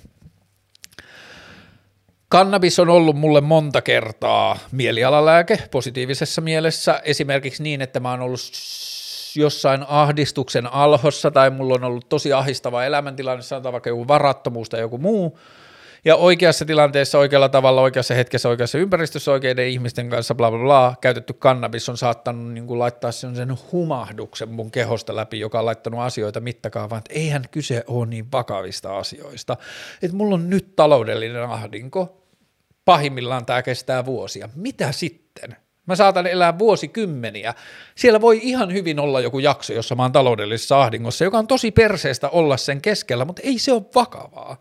Et elämässä on niin paljon erilaisia tunteita ja tuntemuksia, että se, että mulla on joku taloudellinen ahdinko, niin ei se nyt voi kaikki olla, mikä mun elämässä on merkittävää tällä hetkellä, että lehd, puut kukkii ja aurinko paistaa ja mulla on ihania ihmisiä ympärillä. Tässä on niinku muitakin asioita niin kannabis on monta kertaa tehnyt mulle sitä, että se on toiminut mulle tosi tosi hyvänä mielialalääkkeenä jonkun niin kuin, vaikean asian hahmottamiseen, se on antanut uuden näkökulman ihmissuhdekysymyksiin tai johonkin maailmankatsomukseen tai ahdistukseen tai masennukseen tai johonkin muuhun. Ja täytyy muistaa, kannabis saattaa olla tosi monelle ihmiselle masennuksen syy tai ylläpitäjä. Jos olet masentunut ja poltat päivittäin kannabista, pidä tauko. Mutta tämä niinku, näin. Mutta sitten toivekkuuteen ja luovuuteen, joo, mä oon tosi monia elämässäni tärkeitä ideoita tai näkemyksiä tai kirjoituksia tai jotain muita luovuuteen liittyviä asioita, joista mä oon ylpeä tai tyytyväinen, niin mä oon tehnyt niitä kannabiksen vaikutuksen alaisena. Ja kannabis on ratkaissut monia myös luovaa ongelmanratkaisua niin kuin vaativia ongelmia niin, että mä oon yrittänyt käsitellä sitä joillakin tavoilla ja pitkään ja prosessoinnit ja muuta, mutta sitten se, että mä oon polttanut kannabista tai käsitellyt sitä kannabiksen vaikutuksen alaisena, on tuottanut siihen jonkun uuden näkökulman. Ja tämä nyt ei pitäisi tulla minä uutisena, mutta että maailmassahan on hirveästi taidetta, jota on tehty kannabiksen vaikutuksen alaisena, musiikkia ja taiteita, kaikkia taiteiden lajeja, ja se on ehkä yksi niistä asioista, joita niin kuin positiivisia piirteitä kannabikseen uskalletaan välillä liittää julkisessa keskustelussa, on just nämä niin kuin luovuuteen ja niin kuin tällaiseen liittyvät asiat. Lääkinnällinen hoito olisi hyvä käsitellä. No tuossa mä ehkä vähän käsittelin, että kannabishan on myös lääke. Sitä on jo vuosia ennen kuin sitä ruvettiin laillistamaan recreational use, niin sitä on esimerkiksi Amerikan länsirannoilla, sitä on, länsirannikolla sitä on määrätty lääkkeenä jo vuosien ajan. Ja sitä on käytetty hyvin moniin asioihin. Sitä on käytetty kroonisiin kipuihin ja sitä on käytetty unettomuuteen ja sitä on käytetty... Ähm, googlatkaa, en mä edes muista kaikkia, mutta silloin on ollut paljon lääkinnällistä käyttöä ja se on niin tärkeää muistaa, että kyseessä on lääke. Ja ää, se ei tarkoita pelkästään sitä, että ihminen voi polttaa kannabista ja sanoa, että hei, se on lääke, bro, vaan se tarkoittaa myös sitä, että sun pitää ottaa se vakavasti. Kyseessä on lääke, ihan sama kuin muidenkin lääkkeiden suhteen, ei me popsita niitä ihan niin kuin noin vain ilman minkäänlaista niin kuin vakavaa suhtautumista siihen asiaan. Lääkkeet pitää ottaa vakavasti. Mutta lääkinnällinen hoito, mä luulen, että sen tutkimuksessa me ollaan vasta alkutekijöissä, niin kuin kaikkien muidenkin niin kuin terapeuttis, terapeuttisia vaikeutuksia sisältävien huumeiden kanssa, että kun meillä on ollut tämä huumeiden vastainen sota niin absoluuttinen, niin meillä on ollut esimerkiksi tilanne, jossa asioita ei ole saanut edes tutkia, joka on ihan tosi kreisiä. Ää, mielenterveyshaasteet plus halu käyttää kannabista hyvin vakava asia, ja tässä ollaan niin, kuin niin jotenkin ytimessä siinä, että miksi esimerkiksi mä koen tosi suurta taakkaa tästä asiasta puhumista, että mä en saa vähätellä tämän vakavuutta. Mielenterveyden haasteissa kannabis voi niiden niin kuin mielenterveyden haasteisiin lomittuessaan kannabis saattaa olla tosi, tosi haitallinen ja vaarallinen päihde, ja sitten voi olla tosi ikäviä ja vaarallisia seurauksia, tai sitten voi olla vähintään niin kuin lievimmillään mielenterveyden haasteisiin liittyen, niin se, se voi olla esimerkiksi se masennusta ylläpitävä voima, tai se voi olla se asia, joka estää ihmistä näkemästä sieltä tunnelista ulos. ja Mä oon niin itse havainnut sitä viime vuosina, mä puhuin siitä siinä niin kuin Sinnupsykologin podcastissa vieraana ollessa, että mä koen, että kannabiksessa on olemassa kaksi eri kannabista. On harvoin poltettu kannabis ja on usein poltettu kannabis. Harvoin poltettu kannabis tuottaa parhaalla, parhaassa mahdollisessa tilanteessa kaikkia noita hyviä puolia, mistä mä puhuin, ja liian usein poltettu kannabis tekee sen, että ne kaikki hyvät puolet muuttuu semmoiseksi niin kuin harmaaksi massaksi, niitä ei oikein enää osaa käyttää, niitä ei osaa juhlistaa, niitä, niistä ei osaa riemuta, ja sitten ne kannabiksen negatiiviset puolet saattaa muuttua siksi niin kuin päämäärä, niin kuin silleen määrittäväksi tekijäksi, että sieltä tulee se flekmaattisuus, ja sieltä tulee se innottomuus, ja semmoinen sisäänpäin kääntyneisyys, ja sosiaalisten tilanteiden, niin kuin, jos ei pelko, niin vähän semmoinen kuitenkin niin kuin vastustavuus, ja tällaisia asioita, niin sanotaan näin, että mielenterveyden haasteita omaavalle ihmiselle, niin se vastuu, oma henkilökohtainen vastuu sille liittyen vaikka kannabisen käyttöön kasvaa ihan valtavasti. Ja mm, jos ihmisellä on mielenterveydellisiä haasteita ja se kannabis kuuluu aktiivisesti elämään, niin silloin on selkeä indikaattori mun mielestä siitä, että silloin kannattaa ja silloin on ehkä ihmisen oma velvollisuus tutkia pätkä sitä elämää ilman sitä kannabista ja katsoa, miten se vaikuttaa niihin mielenterveyden haasteisiin.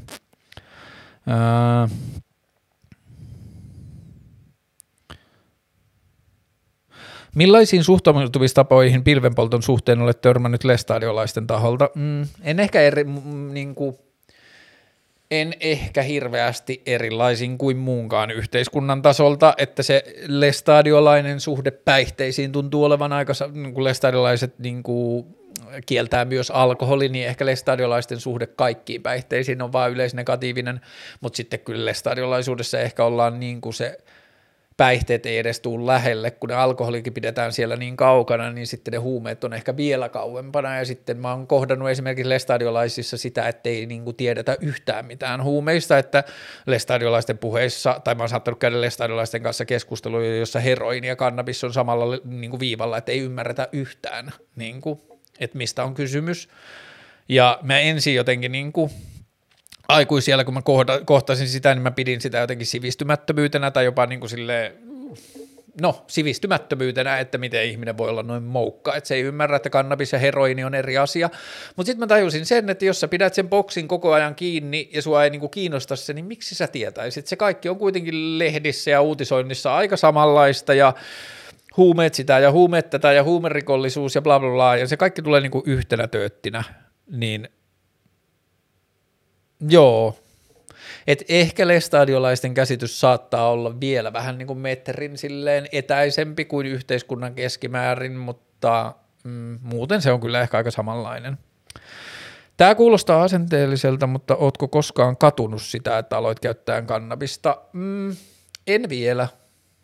Ähm, Ehkä lähimmäksi katumusta mä pääsen niinä hetkinä, kun mä joudun miettimään omaa kannabiksen käyttöä, niin vaikka että mä käyn jotain henkilökohtaista sisäistä dialogia, että mä haluaisin kyllä nyt polttaa vähemmän tai mä haluaisin vähentää kannabiksen polttoa ja muuta. Ja sitten kun se ääni on käynyt tarpeeksi kovaksi, niin sitten mä oon kyllä toistaiseksi onnistunut siinä, että sitten mä oon Mä en tiedä kuinka hyvä mä oon vähentämään kannabiksen käyttöä, mä en vielä tiedä sitä, mä ehkä tutkin sitä, mutta mä oon hyvä tarvittaessa, jos mä itse tulen siihen tulokseen, niin mä oon hyvä lopettamaan sen, tai niin kuin laittamaan sen kokonaan pois, se tuntuu tapahtuvan aika niin kuin oireettomasti, mutta isossa kuvassa kyllä ehdottomasti en ole katunut kannabiksen käyttöä, että kannabis on tarjonnut mulle niin isoja positiivisia asioita mun elämän aikana, Mä en ole myöskään koskaan katunut sitä, että mä poltin kannabista ensimmäisen kerran niin myöhään tai niin vanhana. Musta se on tosi hyvä ja upea asia ja mä suosittelen sitä kaikille junnuille, että älkää käyttäkö päihteitä nuorena, käyttäkää joskus sitten aikuisena, kun osaatte suhtautua siihen paremmin. Mutta joo, en, en kyllä voi sanoa katuneeni kannabiksen käyttöä. Tämä oli mun suosikkikysymys. Mistä keski-ikäiset perheenäidit voi ostaa kannabista? Ja kysymyksen lähettänyt ihminen on keski-ikäinen perheenäiti. Ähm, kannabiksen ostaminen voi olla alussa aika vaikeaa, mutta sitten ää,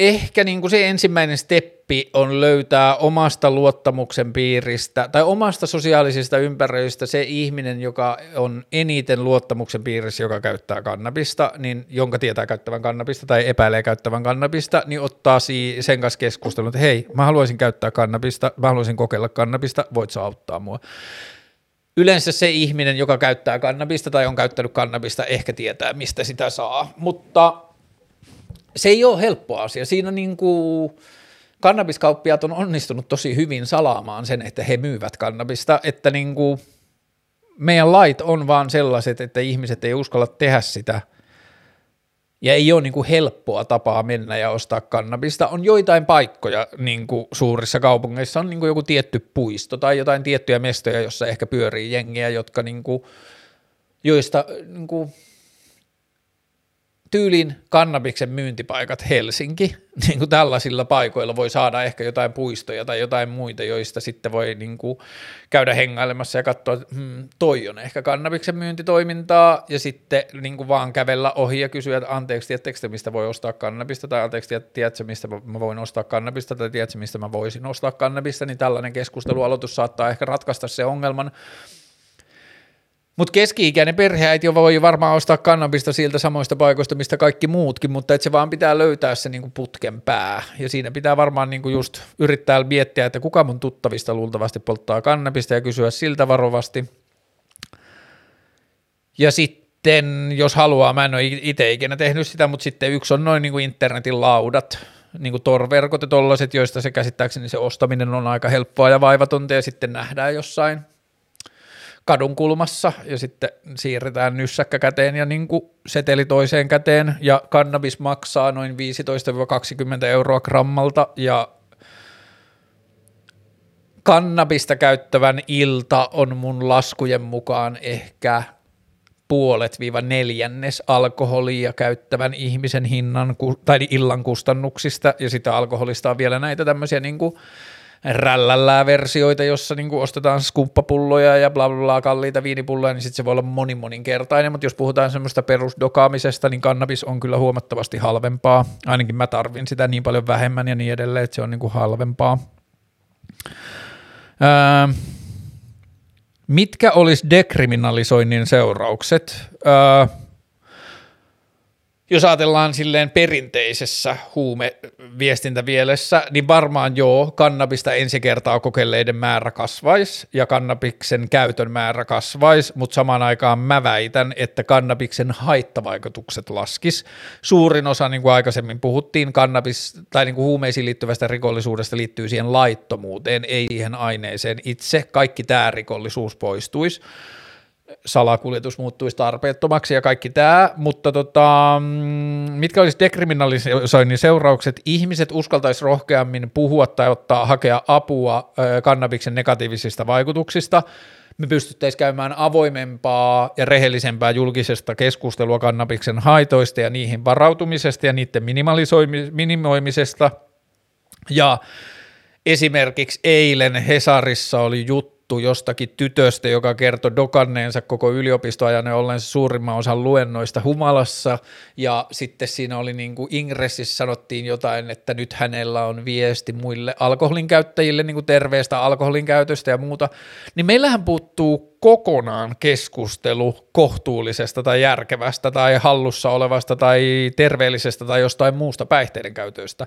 Lähes kaikista huumeista on olemassa myös haitaton käyttöversio, mutta meillä ei puhuta siitä mitään. Meillä ei ole minkäänlaista kannustavaa puhetta siitä, että ihminen tarkkailisi omaa päihteiden käyttöä tai minkälaisilla mittareilla se voisi tarkkailla omaa päihteiden käyttöään niin tämä on mun mielestä yksi merkittävimmistä asioista, mitä huumeiden dekriminalisoinnista seuraisi, että ihmiset vois puhua siitä, että tarkkaile kannabiksen käyttöä tai bla bla bla, mitä ikinä ne asiat onkaan, mutta siitä voitaisiin puhua. Ja tämä on niin kuin yksi iso iso asia. Aikaisemmin kysyttiin, mm, mutta tässä kysyttiin paras asia, mitä kannabis on tuonut elämääsi. Ehkä mä puhuin ne siinä alussa. Se on tuonut uusia näkökulmia, se on tuonut uusia tapoja kyseenalaistaa asioita. Mä aina sanonut sitä, että kannabis tuottaa mulle – uuden näkökulman olemassa olevan dataan mun päällä, päässä. Se antaa mulle mahdollisuuden tarkkailla jotakin asiaa eri näkökulmasta ja löytää siihen uusia juttuja. Tämä on niin kuin esimerkiksi just näihin niin kuin jaksamiseen tai ahdistukseen tai tällaisiin liittyviä asioita. Ää, kaveriporukoiden jakautuminen polttajiin ja ei-polttajiin. Mä en tiedä. Voi olla, että mä oon ollut tässä asiassa etuoikeutettu, mutta mä en ole joutunut sitä Mä olin kuitenkin 30 vuotta elämässäni ei-polttaja ja mä olin myös ei-juoja, että olen edelleen, mutta mä en ole joutunut ainakaan sitä itse kärsimään, mutta tämä voi liittyä temperamenttisiin ja sosiaalisiin asioihin.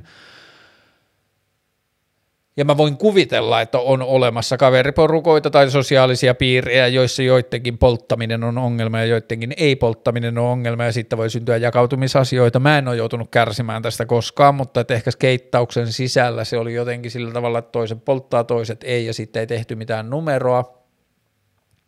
Mutta joo, mulle ei ole tähän oikein mitään fiksua sanottavaa, koska mä en ole joutunut koskaan tuosta kärsimään. Öö,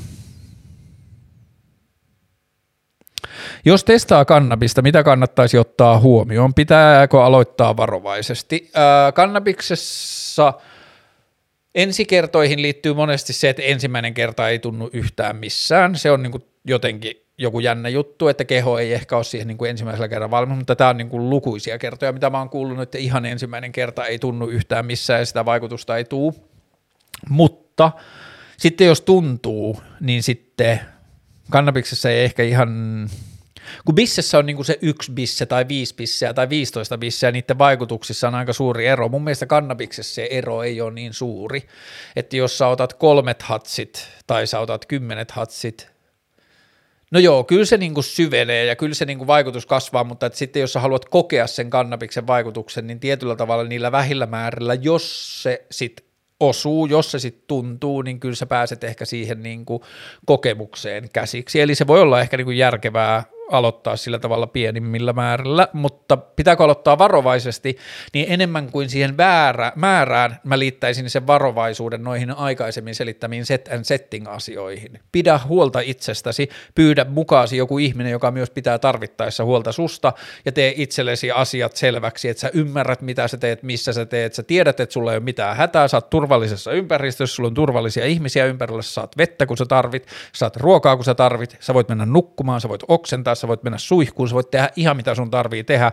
sä oot omassa tai ystävän kotona, ei ole mitään hätää. Tämä on niinku se tärkein asia, mitä sun pitää tehdä itsellesi selväs, selväksi. Mm. Sitten kannabiksen käyttäjiin liittyvät stereotyypiat kautta oletukset käyttä vähättely, vähättelyt. Tämä on yksi niistä syistä myös, miksi mä haluan puhua kannabiksesta. Öö, mä en nyt ehkä sano, mä oon myös kuullut elämässäni tilanteita, jossa joku on sanonut silleen, että sä poltat kannabista, mä näen sen susta, että mä en nyt ehkä sano, että onko mä niinku paras ihminen rikkomaan jotenkin kannabikseen liittyviä stereotypioita, millaisia kannabista polttavat ihmiset on.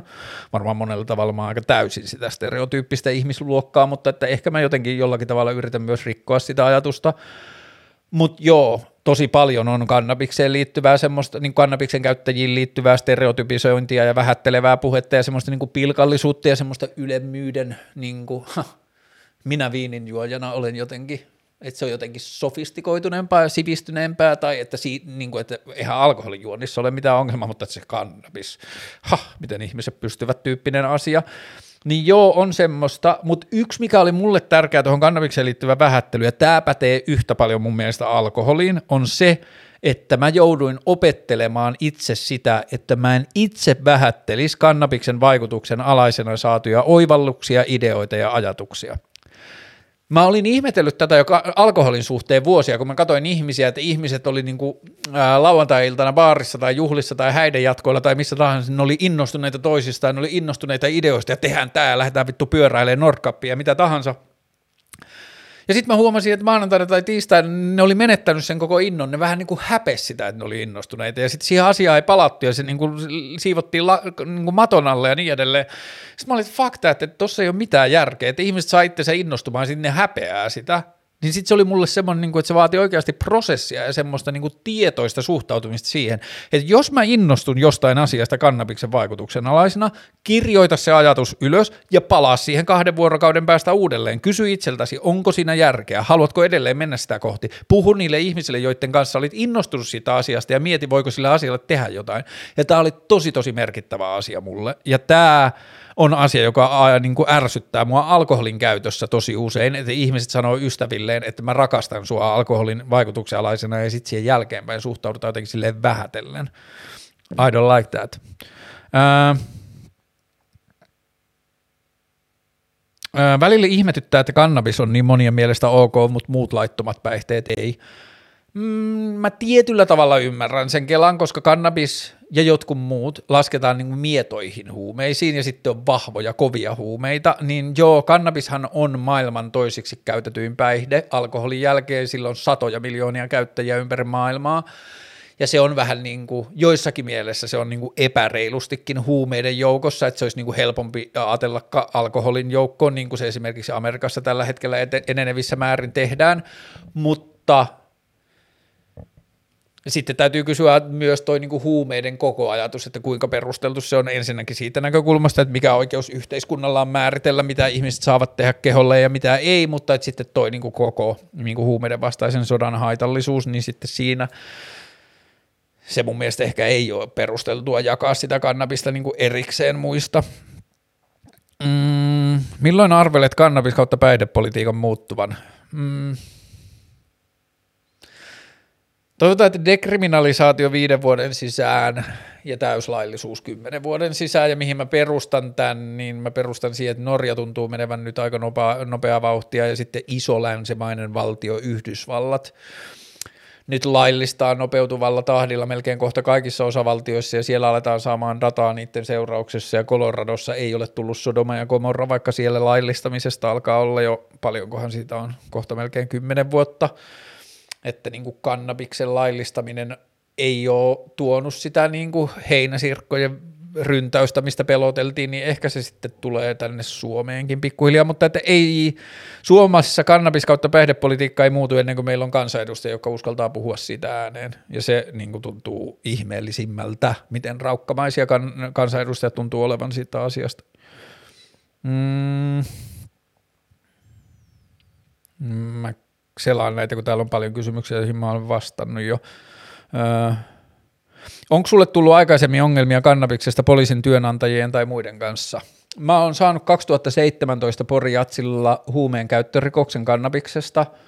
Mulle sitten ei seurannut yhtään mitään muuta kuin H-merkintä ja 140 euroa sakkoa, mutta mun seurassani ollut artistiystävä – menetti lähes koko uransa sen asian kanssa, ja mä oon alustavasti puhunut, että tämän, myöhemmin tänä vuonna se tulee ohjelmaan vieraaksi, ja me puhutaan tämä asia auki, mutta sille kävi niin, että vaikka H-merkintä menee turvallisuusrekisteriin ja lehtien ei pitäisi sitä tietää, niin jostain syystä lehdet oli saaneet sen kuitenkin tietää, ja sitten lehdet kirjoitti siitä, että hän on jäänyt kiinni kannabiksesta Jats-festivaaleilla, oh the irony. Sitten sitten ei tullut minkäänlaista kohua, niin tämä kyseinen iltapäivälehti inhimillisyyttä osoittain julkaisi sen uutisen uudelleen samalla viikolla saadakseen, varmistaakseen kohun aikaansaamisen, ja tämä ystäväni menetti tosi isoja työyhteistyösopimuksia, jo allekirjoitettuja työyhteistyösopimuksia ja melkein vuoden keikat, ja sitten sen ura periaatteessa voidaan ajatella päättyneeksi siihen, kun se poltti kannabista ja sai sitten H-merkinnän, ja se on ihan vitun ikävä ja crazy asia. Öö, ja tota, toivottavasti tästä pääsen puhumaan tarkemmin myöhemmin. Ää, paljonko on paljon? Liikaa on paljon. Paljonko paljon vaihtelee ihmisistä? Mä... Kaikki kannabikseen liittyvät asiat vaihtelee ihmisestä. Joidenkin ihmisten ei kannattaisi koko elämänsä aikana koskaan kokeilla kertaakaan kannabista, ja on joitakin ihmisiä, jotka on polttanut 35 tai 40 vuotta joka ikinen päivä kannabista, ja ne tuntuu niillä tuntuu olevan rikas sosiaalinen elämä ja ne tuntuu hoitavan työtehtävänsä ja ne niin kuin, Mä oon nähnyt ihmisiä, jotka polttaa päivittäin kannabista ja, niillä, ja ne on tehnyt sitä vuosikausia ja niillä näyttää olevan elämä hyvin hallussa, mutta mä en ole koskaan nähnyt ihmisiä, jotka jois päivittäin alkoholia ja niillä olisi elämä samalla lailla hallussa. Että mä, tietyissä asioissa mun mielestä kannabis on vähemmän vaarallinen kuin alkoholi. Ja tämä liittyy jälleen kerran yksilöihin ja yksilöiden valmiuksiin ja yksilöiden temperamenttiin ja mielenlaatuun ja kaikkeen muuhun, mutta mun mielestä kannabis voi olla vaarattomampi kuin alkoholi monissa tilanteissa. Ää, sitten nämä inbox-jutut, tänne oli tullut vielä muutamat. Ää, joku on laittanut onnellinen, että lopetin, sain aivoni takaisin kuntoon, en myöskään kadu sitä, että poltin. Ja tämä kuulostaa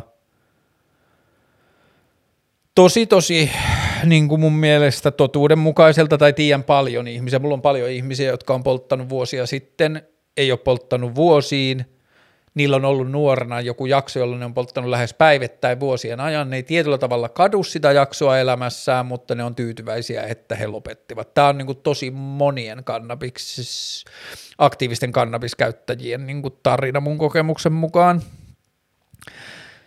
Sitten tästä tulee hieno, ja mä tiedän, että tämä viestin kirjoittaja on kirkolla töissä, laittaa, että jos kielletty ei olisi koskaan kiinnostanut ihmisiä, olisiko mitään uutta saatu aikaan? Äärimmäisen hyvä ja relevantti kysymys. Öö, sitten katsotaan vielä ne kysymykset, mitä oli tullut tänne. Okei, mä luen tämän nyt ääneen. Mä en tiedä, mitä tässä kysytään, mutta mä luen tämän suoraan ääneen. Moi, kysymysboksiin ei mahtunut tarpeeksi tekstiä, niin tässä tulee. Jos on oikein ymmärtänyt sun podcasteista, et ole ikinä juonut alkoholia. En ole. Vaikka kannabis ja alkoholi ei ole verrattavissa ihan yksi yhteen, kiinnostaisi kuulla, millainen kynnys sulla on ollut polttaa ekan kerran, kun usein alkoholikokeilu tulee ennen ekaa pilvikokeilua. Oliko kynnystä lainkaan, jännittikö, kieltäydytkö useasti jne. En hae tällä keskustelua porttiteoriasta, vaan kiinnostaisi kuulla sun omia fiiliksiä semmoisen tyypin vinkkelistä, jolla ei tietääkseni ole ollut aiempia kokemuksia humalatilasta TMS. Ehkä mä vastasin aika moniin asioihin tuosta alussa, mutta ähm, varmasti mulla oli kynnys ja varmasti mua jännitti ja varmasti mua pelotti ja varmasti mä kieltäydyin satoja kertoja mahdollisuuksista polttaa pilveä, koska mä käytin sitä ensimmäisen kerran vasta 30-vuotiaana ja mä oon kasvanut koko nuoruuteni skeittareiden parissa, jossa tunnetusti käytetään paljon kannabista sekä alkoholia mutta jotenkin se alkoholi oli mulle aina eri asia, että se oli vähän niin kuin, ei kun, niin kuin pajari oli eri asia kuin alkoholi, että alkoholi oli mulle päihde, mutta kannabis oli jotain muuta. Ihan junnusta asti. Mä tiesin aina, että alkoholi ei kiinnosta mua lainkaan, mutta kannabis kiinnostaa. Ja sitten kun mä olin tarpeeksi vanha, niin mä olin silleen, että hmm, mun kaikki syyt olla polttamatta kannabista ovat loppuneet. Mm, Ehkä mä vastasin tähän enemmän alussa. Sitten mä sain pitkän pitkän viestin tytöltä, joka opiskeli yliopistossa valtiooppia ja maailmanpolitiikkaa, ja se äh, sanoi, että se ei ole ikinä oikein niin ollut kunnolla pilvessä, ja se ei ole ikinä päässyt kannabikseen sillä tavalla sisällä, mutta se on ollut aina semmoinen, että jos ollaan jossain festareilla tai ollaan jossain muualla, niin hän saattaa yhdet kaksi savua ottaa. Ja sitten se oli kerran ollut jossain festareilla, ja oli ollut ringissä ja siinä oli kiertänyt kannabis, se oli kaksi kertaa, siinä oli kannabissointti kiertänyt ja se oli jo kaksi kertaa siirtänyt se eteenpäin antanut seuraavalle eikä ollut koskenut siihen. Sitten se oli kolmannella kerralla, no jos mä otan parit hatsit, ja sitten se oli ottanut parit hatsit, ja just sillä hetkellä, kun sillä oli se jointti kädessä, niin vartijat tulee, no niin, lähtekäs mukaan, ja sitten niiden porukasta oli tämä tyttö ja muutama sen kaveri otettu mukaan ja viety taka-alueelle, ja siellä oli poliisit, ja ei pelkästään poliisit, vaan tämä poliisit TV-sarjan kuvausryhmä. Ja sitten poliisit oli jotenkin tehnyt siitä, että tämän tytön kokemus oli, että se niin kuin poliisien suhtautuminen siihen niin kuin pilvenpolttoon ja hänen ihmisenä oli enemmän sen niin kuin TV-sarjan kuvauksen määrittelemä kuin sen kannabiksen tai sen rikoksen määrittelemä, että tätä tyttöä oli niin taskulampulla menty silmiä, että kyllä näkee silmistä, että on poltettu kannabista ja niin edelleen.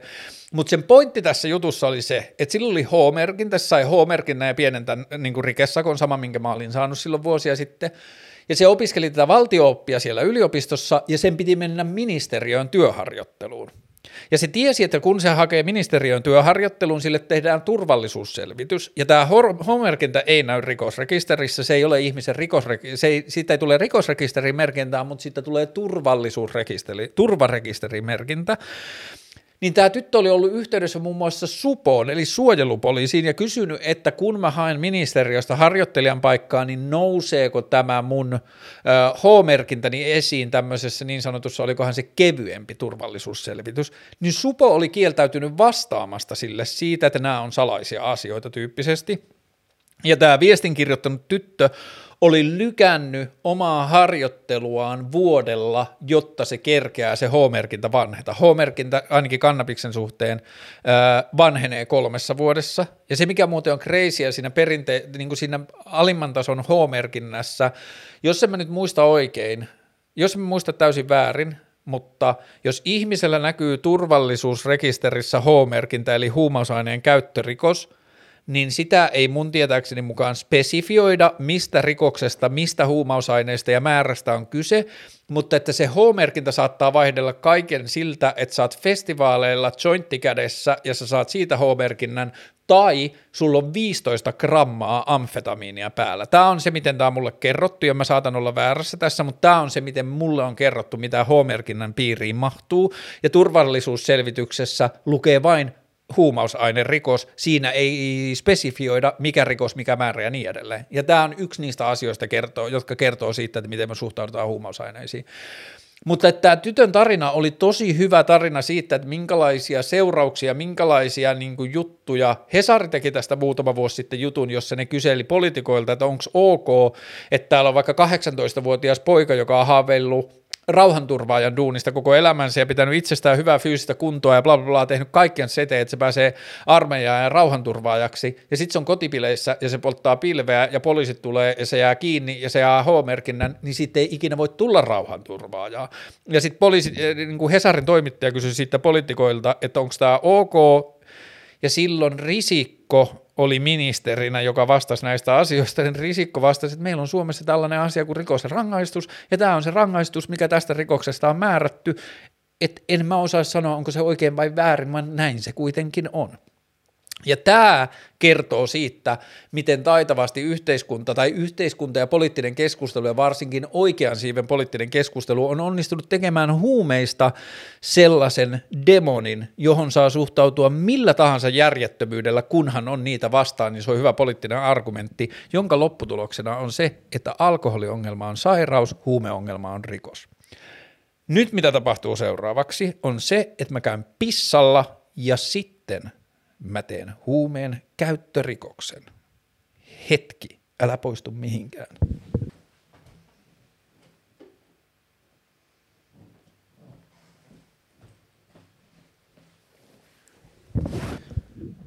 No niin, nyt mä oon käynyt pissalla.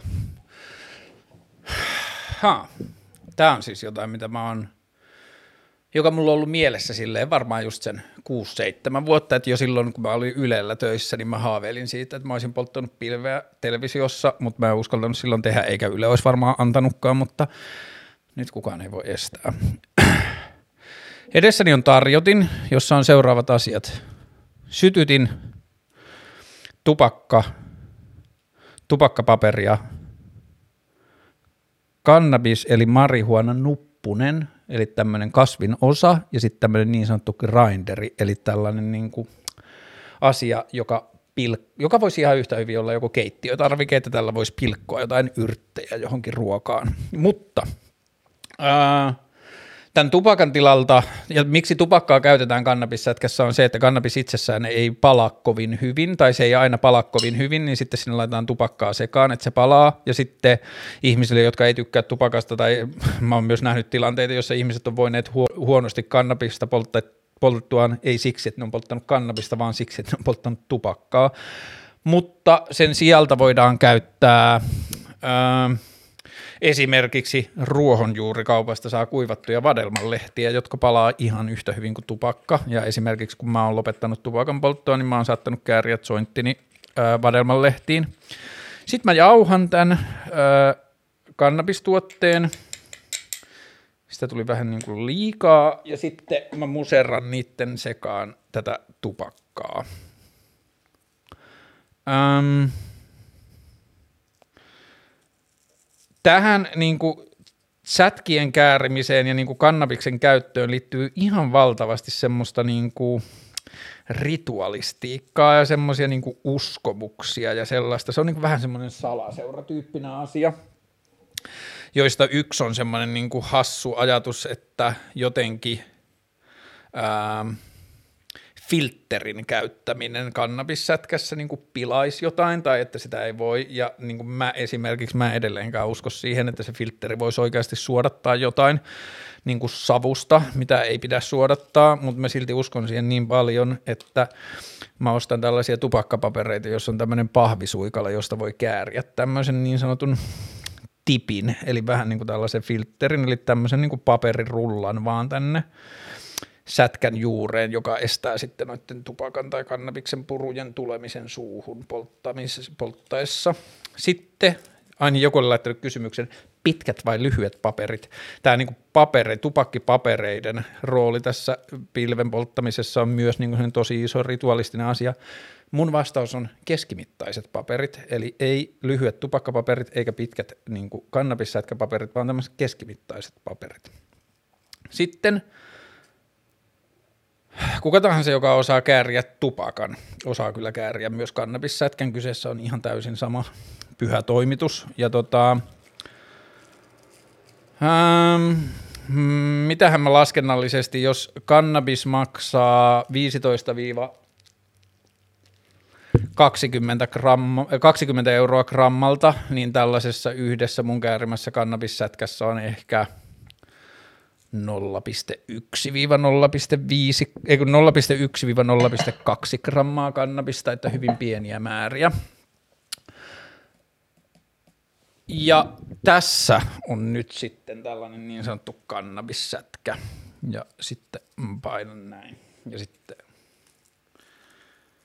Täällä on nyt siis tupakkaa ja kannabista ja sitten tässä on tämmöinen niin pahvinen niin sanottu tippi.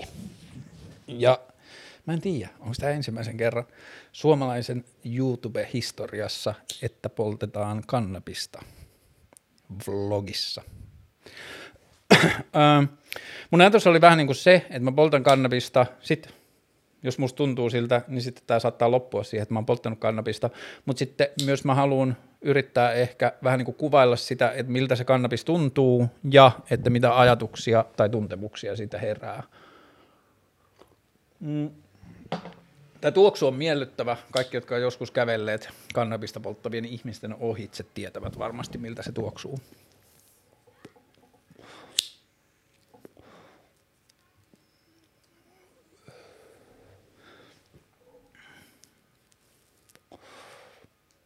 noin ikkäästi. Ei se niin vaikeaa ollutkaan. Tämä on myös kiinnostavaa, että kuinka paljon tätä jaksoa tullaan kuuntelemaan ja kuinka paljon tätä tullaan katsomaan, että onko tällä niin jotakin merkitystä, että tässä on niin kuin tämmöinen polttamisasia. Mun ystävät kysyvät, mä oon tästä puhunut siis varmaan. No siitä lähtien, kun mä oon Kaarlen keskusteluohjelman aloittanut YouTubessa, niin mä oon sanonut mun kavereille, että mä haaveilen ja mä haluan tehdä jossain vaiheessa jakson, jossa mä poltan kannabista. Niin sitten se kysymys patterista on oikeastaan aina mennyt aika samalla lailla, että eikö pelota, ja sitten, että mitä on pahinta, mitä voi tapahtua, ja tänään taas kysyttiin, että mitä on pahinta, mitä voi tapahtua, niin Suomen poliisihan voisi kiinnostua tästä, että tässä on niin kuin näennäisesti todiste siitä, että öö, mä syyllistyn huumeen käyttörikokseen, mutta sitten mä voin vedota siihen, että toi nuppu. Tallinnassa myydään laillisesti niin sanottua CBD-kannabista, eli sellaista, jossa ei ole ollenkaan sitä THC, eli sitä päihdyttävää asiaa, vaan CBD sanotaan, nämä monet asiat saattaa liittyä vain tällaisiin kannabisuskomuksiin, mutta CBD sanotaan niin kuin vaikuttavan rauhoittavasti kehoon ja sillä sanotaan olevan monia muita tällaisia urheilijat käyttää CBDstä löytyy niin paljon tietoa ja CBD on niin kuin tällä hetkellä länsimaissa se niin kuin laillinen tai puolilaillinen niin kuin osuus kannabiksesta. Niin esimerkiksi Tallinnassa myydään laillisesti, siellä on semmoisia ihan pajarikaupan näköisiä kauppoja, joissa myydään sitä CBD-kannabista, jota voi polttaa ja sitten siitä nyt ehkä voi halutessaan kokea jotain niin kuin rentouttavia vaikutuksia, mutta ei kuitenkaan mitään niitä mielenvaikutuksia.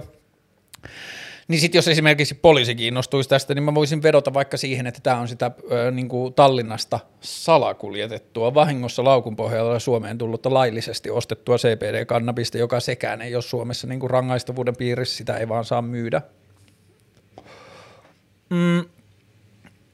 Mitä muuta tästä voisi seurata, niin jos olisi niin kuin pahaa tahtovia ääniä jotenkin ympärillä, niin pahin, mitä mä oon kuullut, että kannabiksesta on seurannut, on se, että ihmisten kyvykkyyttä vanhemmaksi on kyseenalaistettu sen varjolla, mutta sitten jos ihminen pystyy esimerkiksi pissatesteillä tai yleisesti vaan niin kuin jonkun psykologisen arvioinnin ja niin kuin arjen seuraamisen kautta osoittamaan, että ihminen on ihan kykeneväinen ja niin kuin yhteiskuntakelpoinen ihminen, vaikka se silloin täällä on polttaakin kannabista, niin en mä ole koskaan kuullut, että mitään lasten huoltajuusasioita olisi kiistetty kannabiksen vuoksi, mutta tämä on esimerkiksi yksi asia, kun asioista puhutaan niin vähän, että se on semmoisena niin pelkona olemassa, että voiko tällaiset asiat vaikuttaa tällaisiin asioihin, ja niin kuin se oli esimerkiksi, jota niin kuin jotkut ihmiset nosti esiin, mutta Mä oon puhunut siitä kannabiksen käytöstä niin jo aikaisemmin, niin jos jollakin olisi ollut tarvetta siitä tehdä,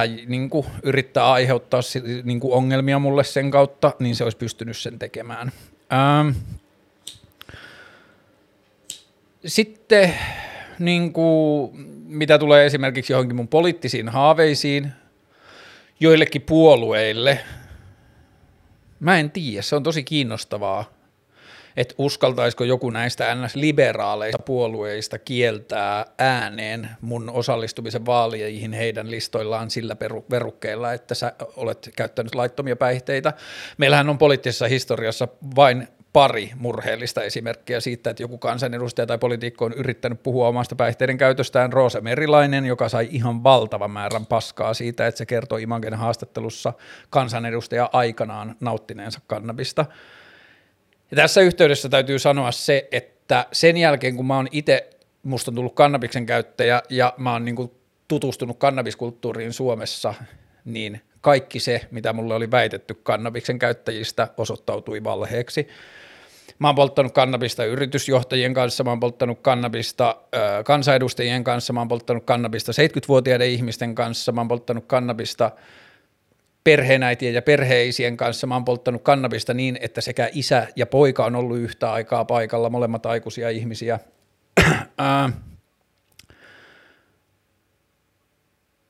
Kannabis ei ole sitä, mitä meille väitetään – ja siitä vaikeaksi, vaikeaa siitä puhumisesta tekee se, että se sisältää joitakin niitä negatiivisia asioita, joita niiden jopa valheiden sisällä joskus väitetään. Että niin kuin joissakin kannabikseen liittyvissä puheissa, joita esitetään mun mielestä moraalisesti arveluttavasta ja poliittisesti värittyneestä pisteestä, niin niiden puheiden sisällä on jotain niin kuin, vakavasti otettavia pointteja, niin sen takia siitä puhuminen on mun mielestä vaikeaa, koska samaan aikaan pitää kritisoida sitä puhetta, mutta ei niin, ettei tule laiminlyönneeksi siihen liittyviä riskejä ja asioita, jotka pitää ottaa vakavasti. Mutta niin kauan kuin alkoholin suhtaudutaan jotenkin eri tavalla, niin mun mielestä tämä keskustelu on niin tosi epäpyhää ja tekopyhää ja virheellistä ja valheellista ja haitallista ennen kaikkea niin nuorille kuin muillekin huumeiden käytön niin kuin negatiivisista käytöistä kärsiville ihmisille.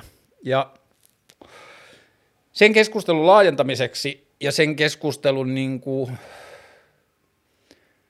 Mä en usko, että me voidaan käyttää päihteistä järkevää keskustelua, jos sitä keskustelua päihteiden käytöstä käy aina ihmiset, joiden naama on muutettu, naama on peitetty ja ääni on muutettu. Se ei vaan voi mennä niin. Lapsenahan mä luulin, että huume, kaikilla huumeiden käyttäjillä on huppu päässä, niillä on mustat kasvot, ne puhuu näin. Niin kuin, että se oli ainoa huumeiden käyttäjä, jota mulle näytettiin. Ja sitten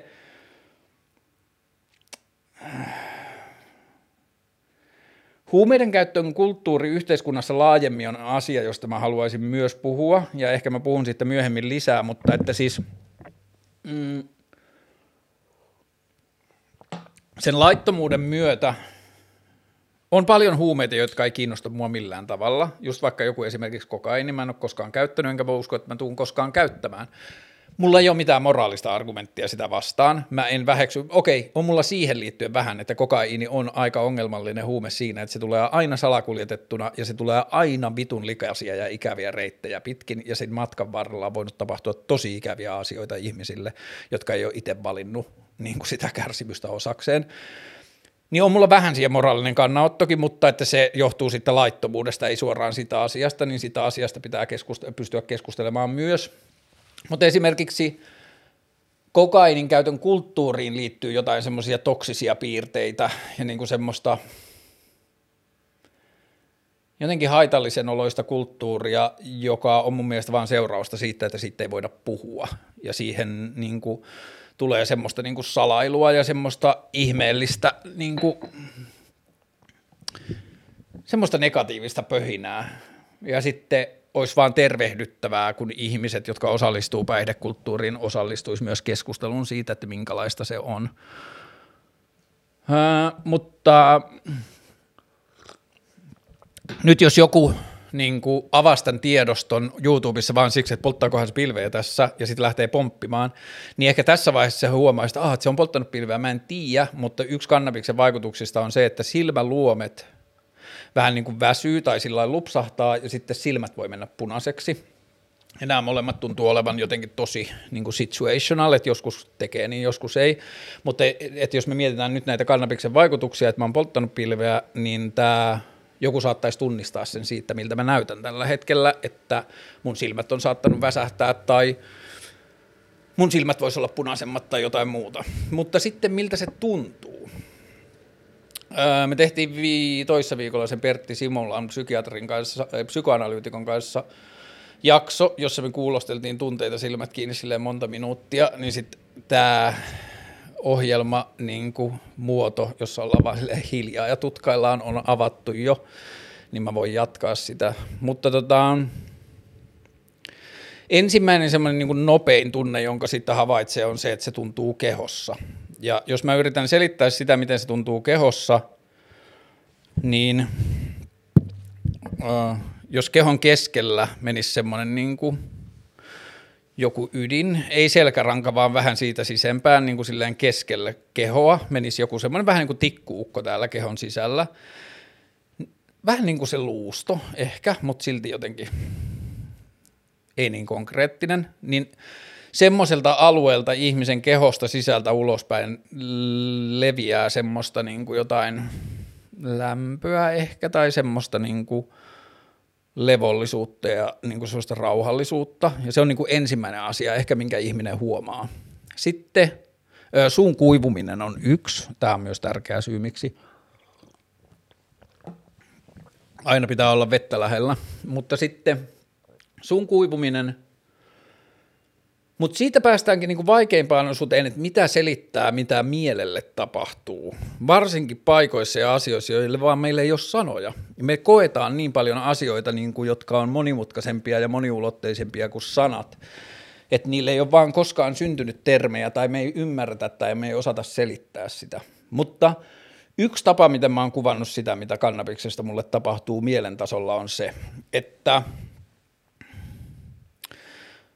Jos me ajatellaan vaikka ihmisen maailmankuvaa tai kykyä nähdä maailmaa, esimerkki, nyt tällaisessa esimerkkitapauksessa, miltä tie, tietoinen maailma tuntuu tai miltä todellisuus tuntuu, minkä kokoinen se on, jos tämmöinen abstrakti käsite sallitaan, jos ajatellaan tämmöistä tilannetta, että ihmisellä olisi kolme eri laajuista sädettä siitä, että miltä todellisuus tuntuu.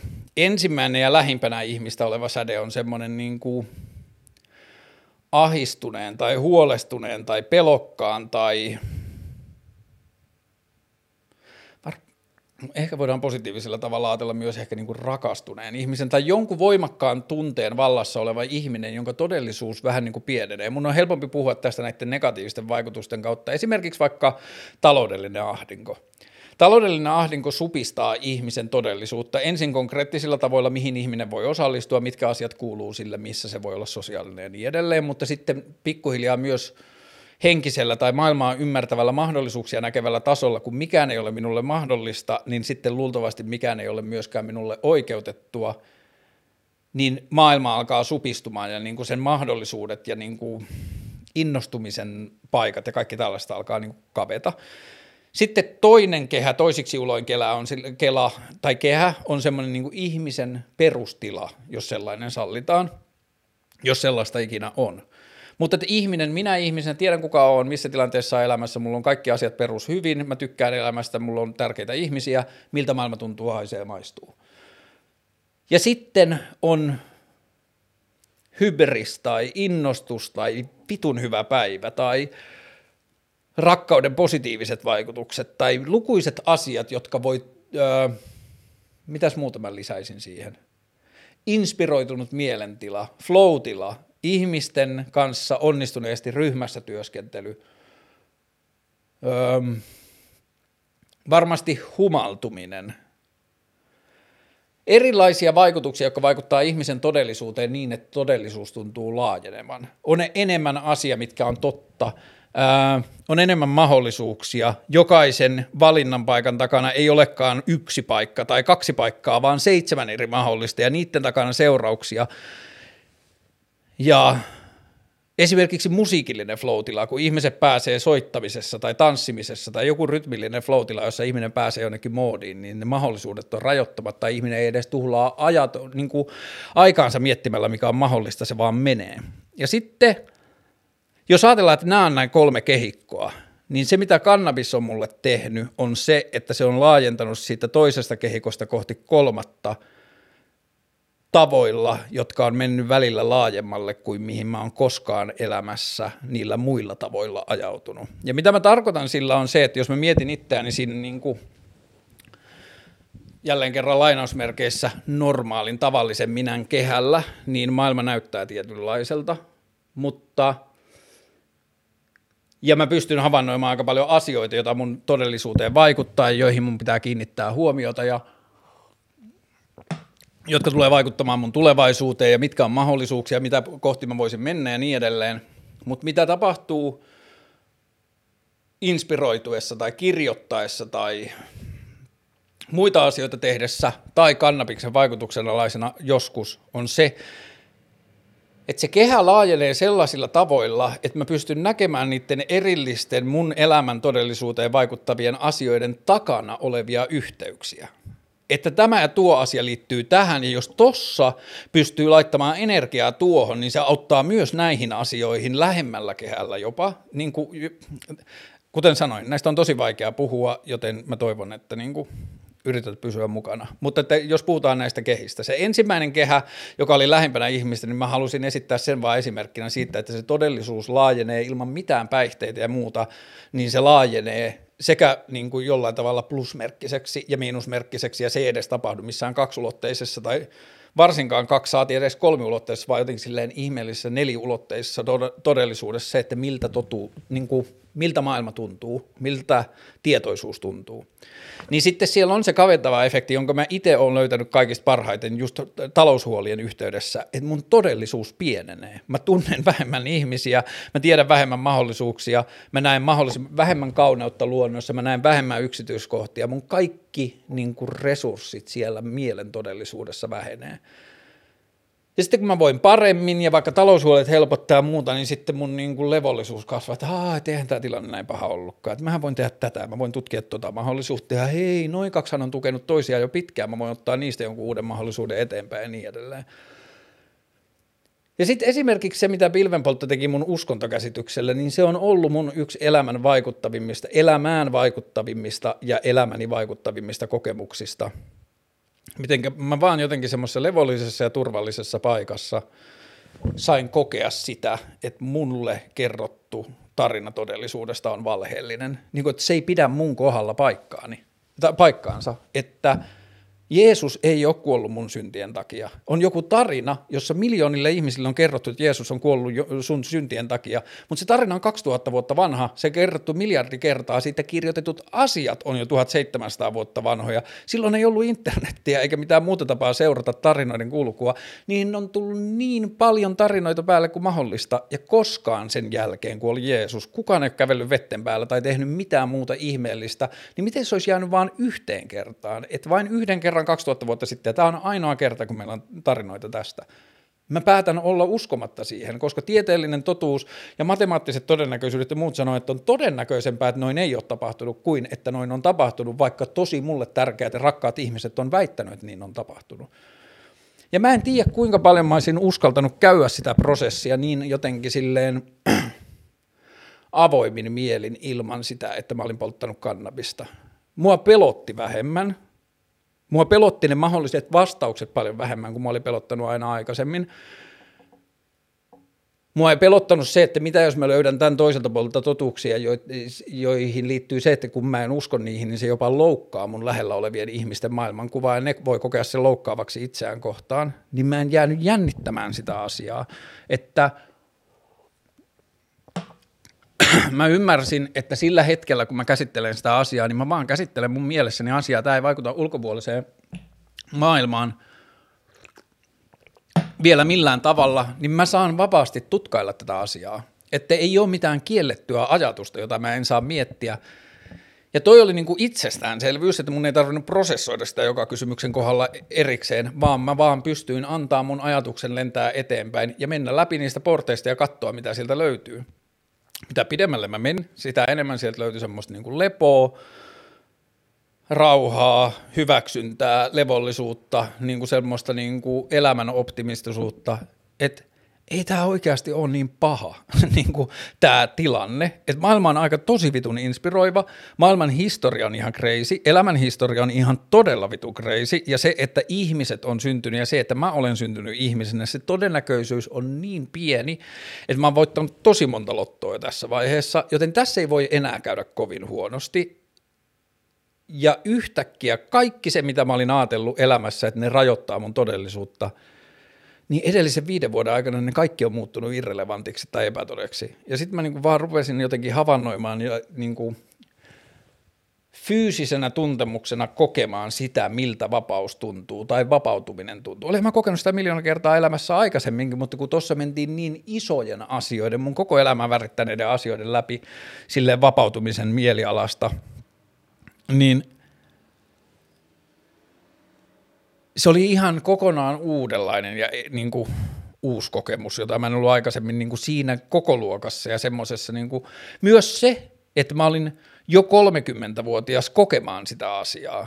Että jos mä oon junnuna kokenut niin kuin voimakkaita vapautumisen tunteita tai jotakin todellisuuden niin kuin semmoisia niin kuin ulospäin hengityksiä, niin en mä ollut tarpeeksi fiksu ymmärtämään, mitä ne tarkoittaa mun elämän kannalta. Mutta niin kuin tossa prosessissa mä pystyin olla silleen, että vau, että vittu mikä meno. Ja sitten tietenkin kun mä tulin pois sieltä, seuraava aamu, seuraavat päivät, mä olin kirjoittanut niitä ajatuksia ylös ja muuten, niin mä olin silleen, että joo joo, mä oon käyttänyt huumeita. Että niinku, et, et fuck it, että niinku, et eihän silloin mitään niinku totuuspohjaa, että mä oon käyttänyt huumeita ja huumeet puhuivat ja se on kaikki valhetta ja niin edelleen. Ja sitten muutama päivä myöhemmin mä otin sen vihkon käteen ja rupesin kirja- lukemaan niitä asioita, mitä mä olin kirjoittanut ylös. Mä olin silleen, että että mitäs helvettiä, että kaikki huumeet ovat poistuneet mun kehosta, mutta mä oon täysin samaa mieltä. Ja jos mä olisin mennyt lukemaan itselleni mä, nämä ajatukset viikko sitten, ennen kuin mä olin käyttänyt mitään huumeita, ja olisin kertonut nämä samat ajatukset itselleni takaisin, niin mä olisin ollut tosi innostunut niistä, että noin mä tunnun jo ajattelevan, mutta mä en te, vaan tiedä sitä vielä. Ja sitten kun mä kävin läpi noita kokemuksia, niin sitten se ensimmäinen ajatus oli sille, että vittu, mun pitää puhua tästä ihmisille, että se, mitä meille on opetettu huumeista, on ihan todella väärin ja valheellista ja niin kuin haitallista. Et mä olin siinä vaiheessa käsitellyt jo niin paljon niitä asioita, joissa mä en ole samaa mieltä ympäröivää yhteiskunnan kanssa. Mullehän lestadiolaisuus ja lait oli ihan sama. Lestadiolaisuuden lakien, se, että on laki, että mä en saa polttaa pilveä, mutta on lestadiolaisten synti, että mä en saa kuunnella popmusiikkia. Jos mä rikon lakia, mä saan sakot. Jos mä rikon syntiä, niin mä joudun helvettiin. Että se koko luokka oli vähän eri, että, niinku, että se, että joku pilvenpoltto on mulle syntiä, niin se ei niinku enää varsinaisesti kiinnostanut mua, että mä olin jo kuunnellut Fugeesia siinä vaiheessa silläkin uhalla, että mä joudun helvettiin.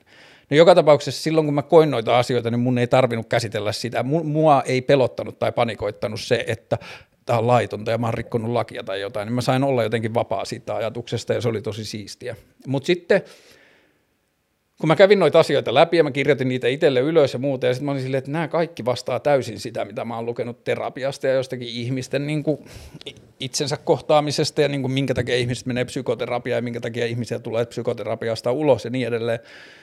Ja nämä vastaa kaikki sitä. Ja se, mitä meille on väitetty huumeista ja mitä narratiivia, nyt mä kärjistän, mutta mitä narratiivia ne mun frendit, jotka polttaa, polttaa pilveä, niin mitä ne näyttää toteuttavan, niin tämä mitä mä koen nyt, niin nämä on kyllä vähän ristiriidassa, että se mitä mulle opetetaan koulussa huumeista ja se mitä mä näen mun kavereiden huumeiden käytöstä, niin ne näyttää toteuttavan jotain narratiivia, joka niille koulussa opetettiin, mutta tämä mun henkilökohtainen kokemus silloin, kun ihminen yksin itse ilman ketään muuta kokee jonkun asian, niin tämä tuntuu olevan aivan jotain muuta. Ja sitten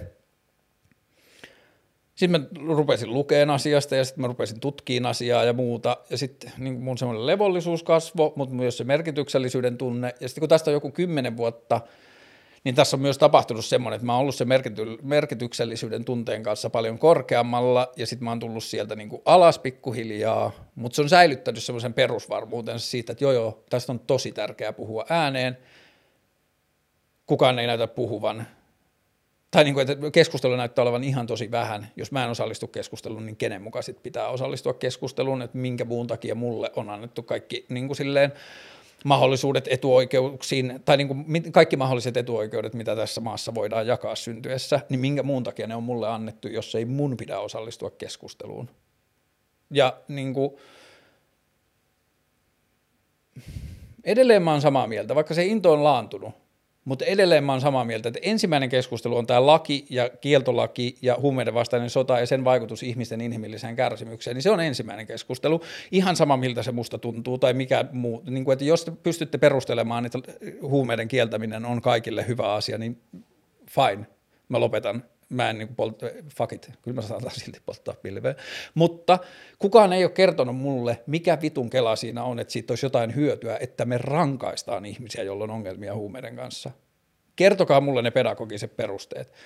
Ja tämä on se ensimmäinen asia, jossa mä näen, että me tehdään niin paljon aiheutetaan aiheetonta kärsimystä ihmisille, ja poliitikot pitää turpaansa kiinni, koska se ei ole seuraavissa vaaleissa kannattava aihe puhua. Ja tämä on niin väärin. Ja se on niin kuin ensimmäinen syy, miksi mä koen, että mun pitää puhua tästä, että kaikkien pitää puhua tästä, joilla on näitä samoja kokemuksia, jotka näkee tämän vääryyden, niin meidän pitää puhua vääristä asioista. Ja sitten toinen on se, että okei, sitten kun me ollaan keskusteltu se, me ollaan tutkittu 5-15 vuotta tai 20 vuotta tai 30 vuotta, me ollaan tutkittu sen vaikutuksia yhteiskuntaan, mitä tapahtui, kun me laillistettiin joku asia, siirrettiin valvonnan piiriin ja verotuksen piiriin ja ruvettiin testaamaan tuotteet ja tarjottiin ihmisille psykiatrian palveluita huumeongelmiin ja öö, kaikki tämä. Ensin tutkitaan, mitä tapahtuu. Mutta sitten se toinen kysymys on, että okei, että meillä on tämmöinen asia kuin tietoisuus, meillä on tämmöinen asia kuin mieli, sitten meillä on tämä ihmiselämä, joka on välillä vähän hankalaa ja tässä on vähän kinkkisiä juttuja, ja sitten me yritetään auttaa ihmisiä voimaan henkisesti paremmin. Ihmiset ovat kokeilleet päihteiden vaikutuksen alla. Tästä alkaa löytyä niin paljon yliopistotutkimusta nyt, että tutki, niin kuin, kirjoita internettiin vaikka psykedeliat ja psykoterapia. Psykedeelit ja psykoterapia. Tai jotain muita englanninkielisiä sanoja, jotka liittyy aiheisiin, jos sä et tiedä tästä mitään, mutta on niin paljon nyt tullut viime vuosina tutkimusta, jossa huumeiksi vain haitallisia asioita sisältäviksi huumeiksi luokutelluista asioista on löydetty terapiakäytössä äärimmäisen lupaavia psykiatrisia hoitotuloksia. Addiktion hoidossa, posttraumaattisen stressireaktion hoidossa, kuoleman pelon ja kuoleman käsittelyn ja ahdistuksen hoidossa, pitkäaikaisen masennuksen hoidossa, niin edelleen. Tästä löytyy tosi paljon dataa, ei vain kannabiksesta, mutta myös muista, eden, enemmänkin muihin huumeisiin lasketuista asioista. Mutta 60-luvulla onnistettiin huumeiden vastaisessa sodassa niin paljon, että huumeita ei saanut edes tutkia. Ja sitten minä yhtenä niin kuin silleen 400 miljoonasta maailmassa kannabista polttavista ihmisistä koen ensimmäisellä niin kuin, päihteiden, tai ensimmäisillä päihteiden käyttökokemuksilla sellaisia, että tämän takia mä kävisin terapiassa kolme vuotta, jos mä saisin sieltä tällaisia tuloksia. Niin voidaanko me jossain vaiheessa, kun me ollaan 30 vuotta vaikka, tai mitä tahansa, kuin paljon halutaan, ollaan tutkittu sitä, mitä vaikutuksia yhteiskunnalle on siitä, että päihteet laillistetaan, siirretään valvonnan piiriin, niin voidaanko me sen jälkeen jutella siitä, että meillä on tämä tietoisuus ja tämä ihmisenä oleminen, joka on välillä vähän niin kuin erilaista, niin voidaanko me tutkia, jos me halutaan hoitaa sitä, että mikä on näiden päihteiden ja tietoisuuden ja sen ihmisen ajattelun haastamisen va, niin kuin, yhteys siihen, että ihminen voi paremmin tai se niin kuin, pystyy tuottamaan ympärilleen ja itselleen parempaa elämää kuin aikaisemmin ja niin edelleen. Että mistä johtuu, niin kuin, mikä on näiden välinen yhteys. Ja kun mä koen näitä asioita, niin yhteiskunta väitti mulle, että fuck you, että sä oot huumeiden käyttäjä. Että, niin kuin, että sun tunteilla ja sun maailmankokemuksella ei ole mitään väliä, kun sä oot huumeiden käyttäjä ja sä huumeissa mietit huumeajatuksia ja sitten sä niin kuin rikot yhteiskunnan lakeja ja sä olet kelvoton, niin, niin kuin, että fuck you ja sun oivallukset siitä, että mitä on olla eilestadiolainen. Ja tämä niin tunne ja ajatus ja niin kuin Kela on polttanut mun sisintä silleen viimeiset kymmenen vuotta, että näistä asioista pitää puhua. Ja sitten viimeisen puolentoista vuoden aikana, kun mä oon puhunut tästä mun vanhempien ja mun lasten kanssa, ja mulla on avoimet keskusteluyhteydet niiden kanssa, että mä voin jatkaa tätä keskustelua tämän jälkeen, jos vaikka ne joskus kuuntelee tämän, niin mä en näe mitään syytä, miksi mä en puhu. Mulla on tällä hetkellä toimeentulo, mulla on asiakas, joka tietää, että mä olen kannabiksen käyttäjä, hyväksyy sen, se ei vaikuta meidän työsuhteeseen, että mä puhun sitä ääneen musta tuntuu, että mun elämässä on tällä hetkellä tilanne, jossa mä oon niin etuoikeutettu, että se, että mä poltan kannabista ja puhun siitä, niin sille ei ole oikein niin kuin vaikutuksia mahdollista. Niin, mahdoll, niin kuin, ehkä mä näen ikävällä tavalla, mitä negatiivisia vaikutuksia siitä voi olla mulle elämälle, mutta mä en näe, että mä oon rehellinen jostain asiasta, joka on mulle tärkeä, niin että siitä olisi jotain haittaa. Kun mä haluaisin kuitenkin, että se olisi niin kuin perusajatus tässä elämähommassa, että ihmisille rehellisyys olisi aina kannattavin tapa toimia.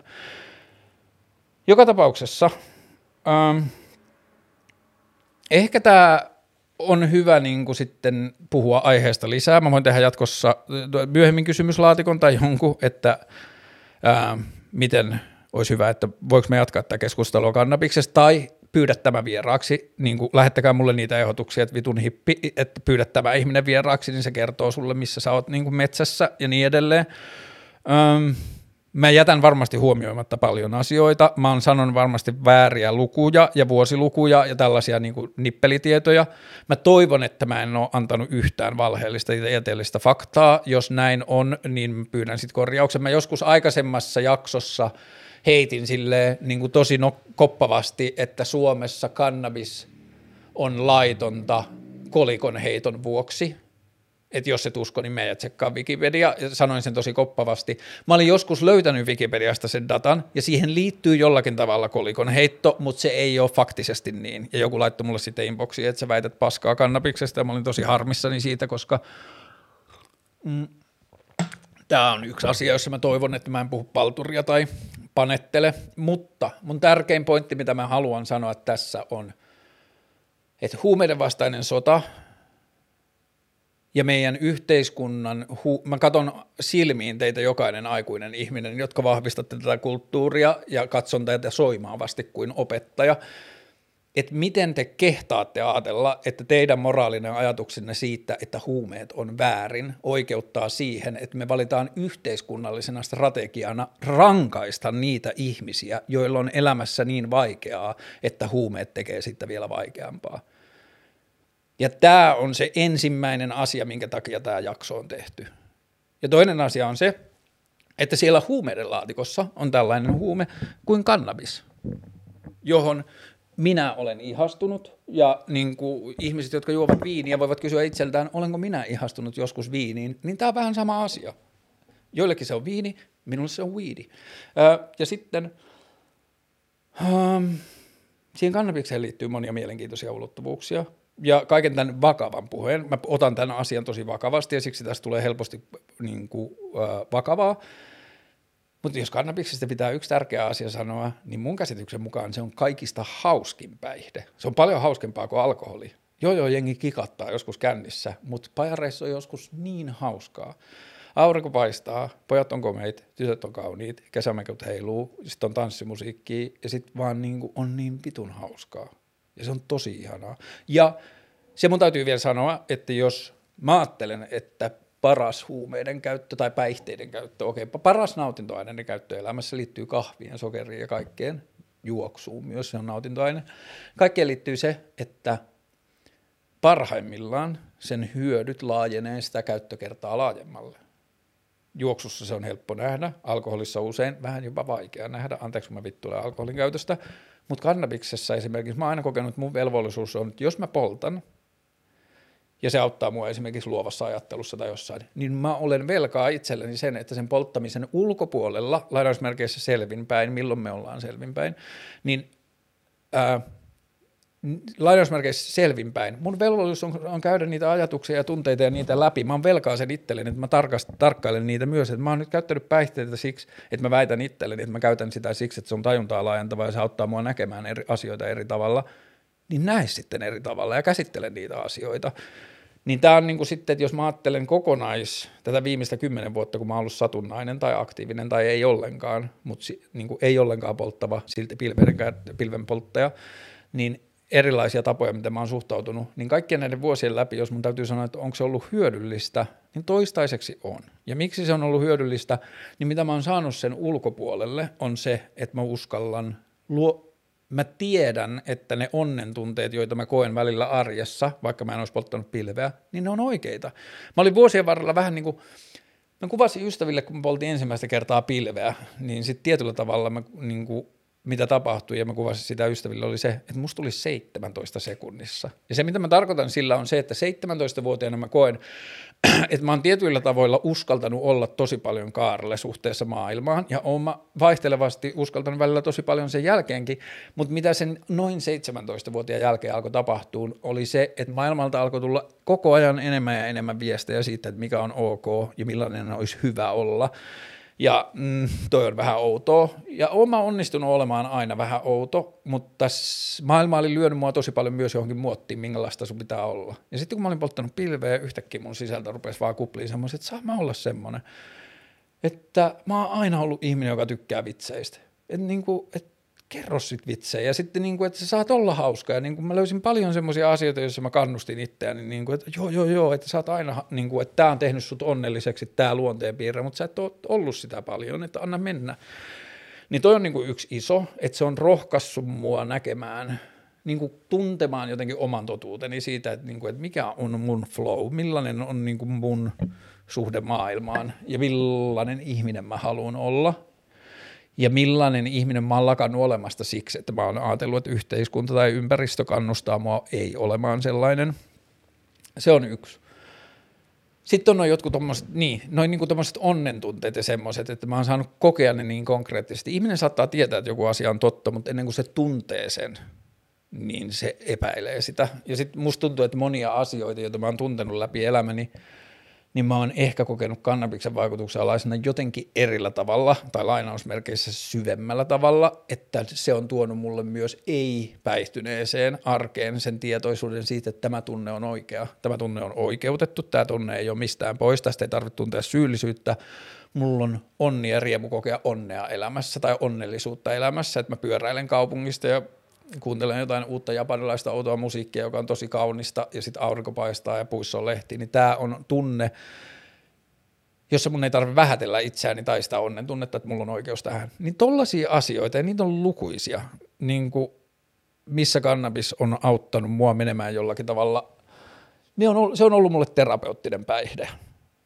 Ja ehkä niin kuin, tästä on vielä vähän puuttunut se sisältö, Mä koen vähän, että tämä niin kuin kaikki muukin päihteiden käyttö, niin näissä ihmisillä on oikeus myös päättää henkilökohtaisuuden rajat, että missä määrin puhuu ja missä ei, niin mä en ole hirveästi, ja se myös johtuu samasta syystä, kun tämä psykiatri on valinnut, että yhteiskunnassa on niin paljon negatiivista ja valheellista puhetta päihteistä, että sitten kun näistä puhutaan avoimesti, niin voi jättää vähän vähemmälle negatiiviset puolet, se on mun mielestä ihan fair game.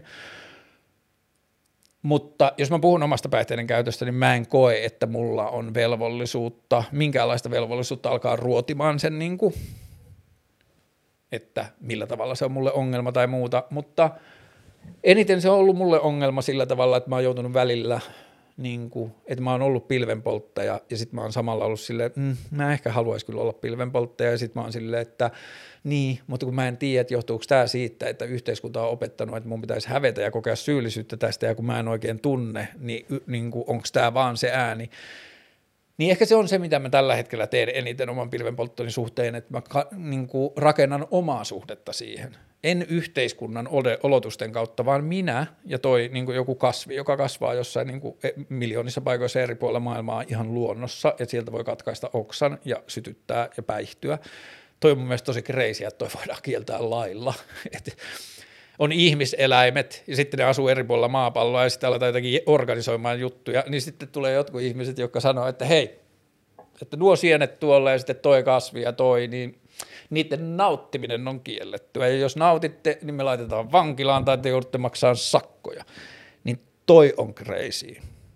Okei, okay. niin, niin mun tehtävä on luoda suhde siihen kasviin, henkilökohtainen suhde. Ja totta kai mä oon tehnyt sitä monin eri tavoin viimeisen kymmenen vuoden ajan, mä oon käynyt luomassa sitä terapiassa, mutta se prosessi on keskeinen, se voi olla koko elämän.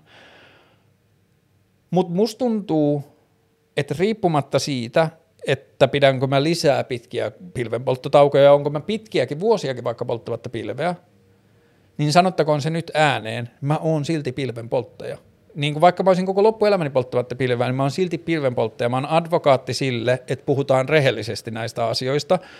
Nyt oli taas viime viikolla jossain lehdessä semmoinen juttu. Kolme ensimmäistä huumeiden käyttäjää kertoo. Ei olisi kannattanut polttaa pilveä koskaan.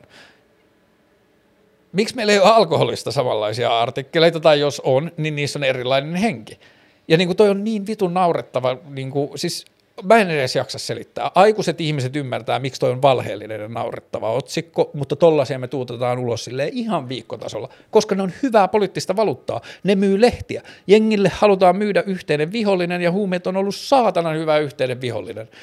Poliitikot on nauttinut siitä yhteellisestä vihollisesta kaikilla politiikan laidoilla niin vitun paljon viimeiset 60 vuotta. Sillä saa ääniä, kun pystytään osoittamaan mädät omenat yhteiskunnassa. Ja se on niin vitun moraalisesti väärin. Ha. Rakastan puhua tästä aiheesta ja mä oon tosi fiiliksissä, että mä tein tämän. Kiitos, jos katoit, kuuntelit tai millään muulla tavalla niin kulutit tätä. Ää, lähettäkää mulle vierasehdotuksia, joiden kanssa mun pitää keskustella, jotta mä olen vastuullinen toimittaja. Öö, lähettäkää mulle kysymyksiä tai aiheita, joita mä sivuutin tässä täysin, ja sitten mä katson vielä, että onko tullut enää kysymyksiä. Öö, vielä on yksi tullut, jossa oli yksi toinen kommentti, johon mä vastaan, tai kysymys, johon mä vastannut jo, mutta sitten myös nämäkin haittavaikutukset. Itse havahduin tauolla, etten ole nukkunut kymmenen vuoteen kunnolla.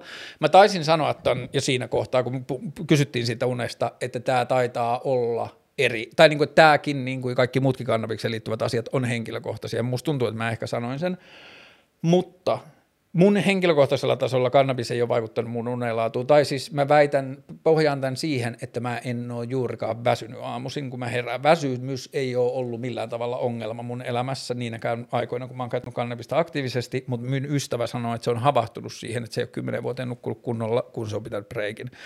Joten kannabis on täynnä tällaisia asioita. Mä saatan väittää toista ja toisille ihmisille se vaikutus on ihan täysin erilainen, joten pitäkää mielessä, että kaikki mitä mä oon sanonut tässä on subjektiivista. Oikeastaan kaikki mitä mä oon sanonut, niin mä oon myös tavannut muita ihmisiä, jotka on kokenut täysin samanlaisia vaikutuksia, joten mä tiedän, että se ei ole vain minä, mutta mä oon myös tavannut ihmisiä, jotka pyörittää vaan päätä, että vittu miten outoa, että mulla on niin täysin päinvastainen.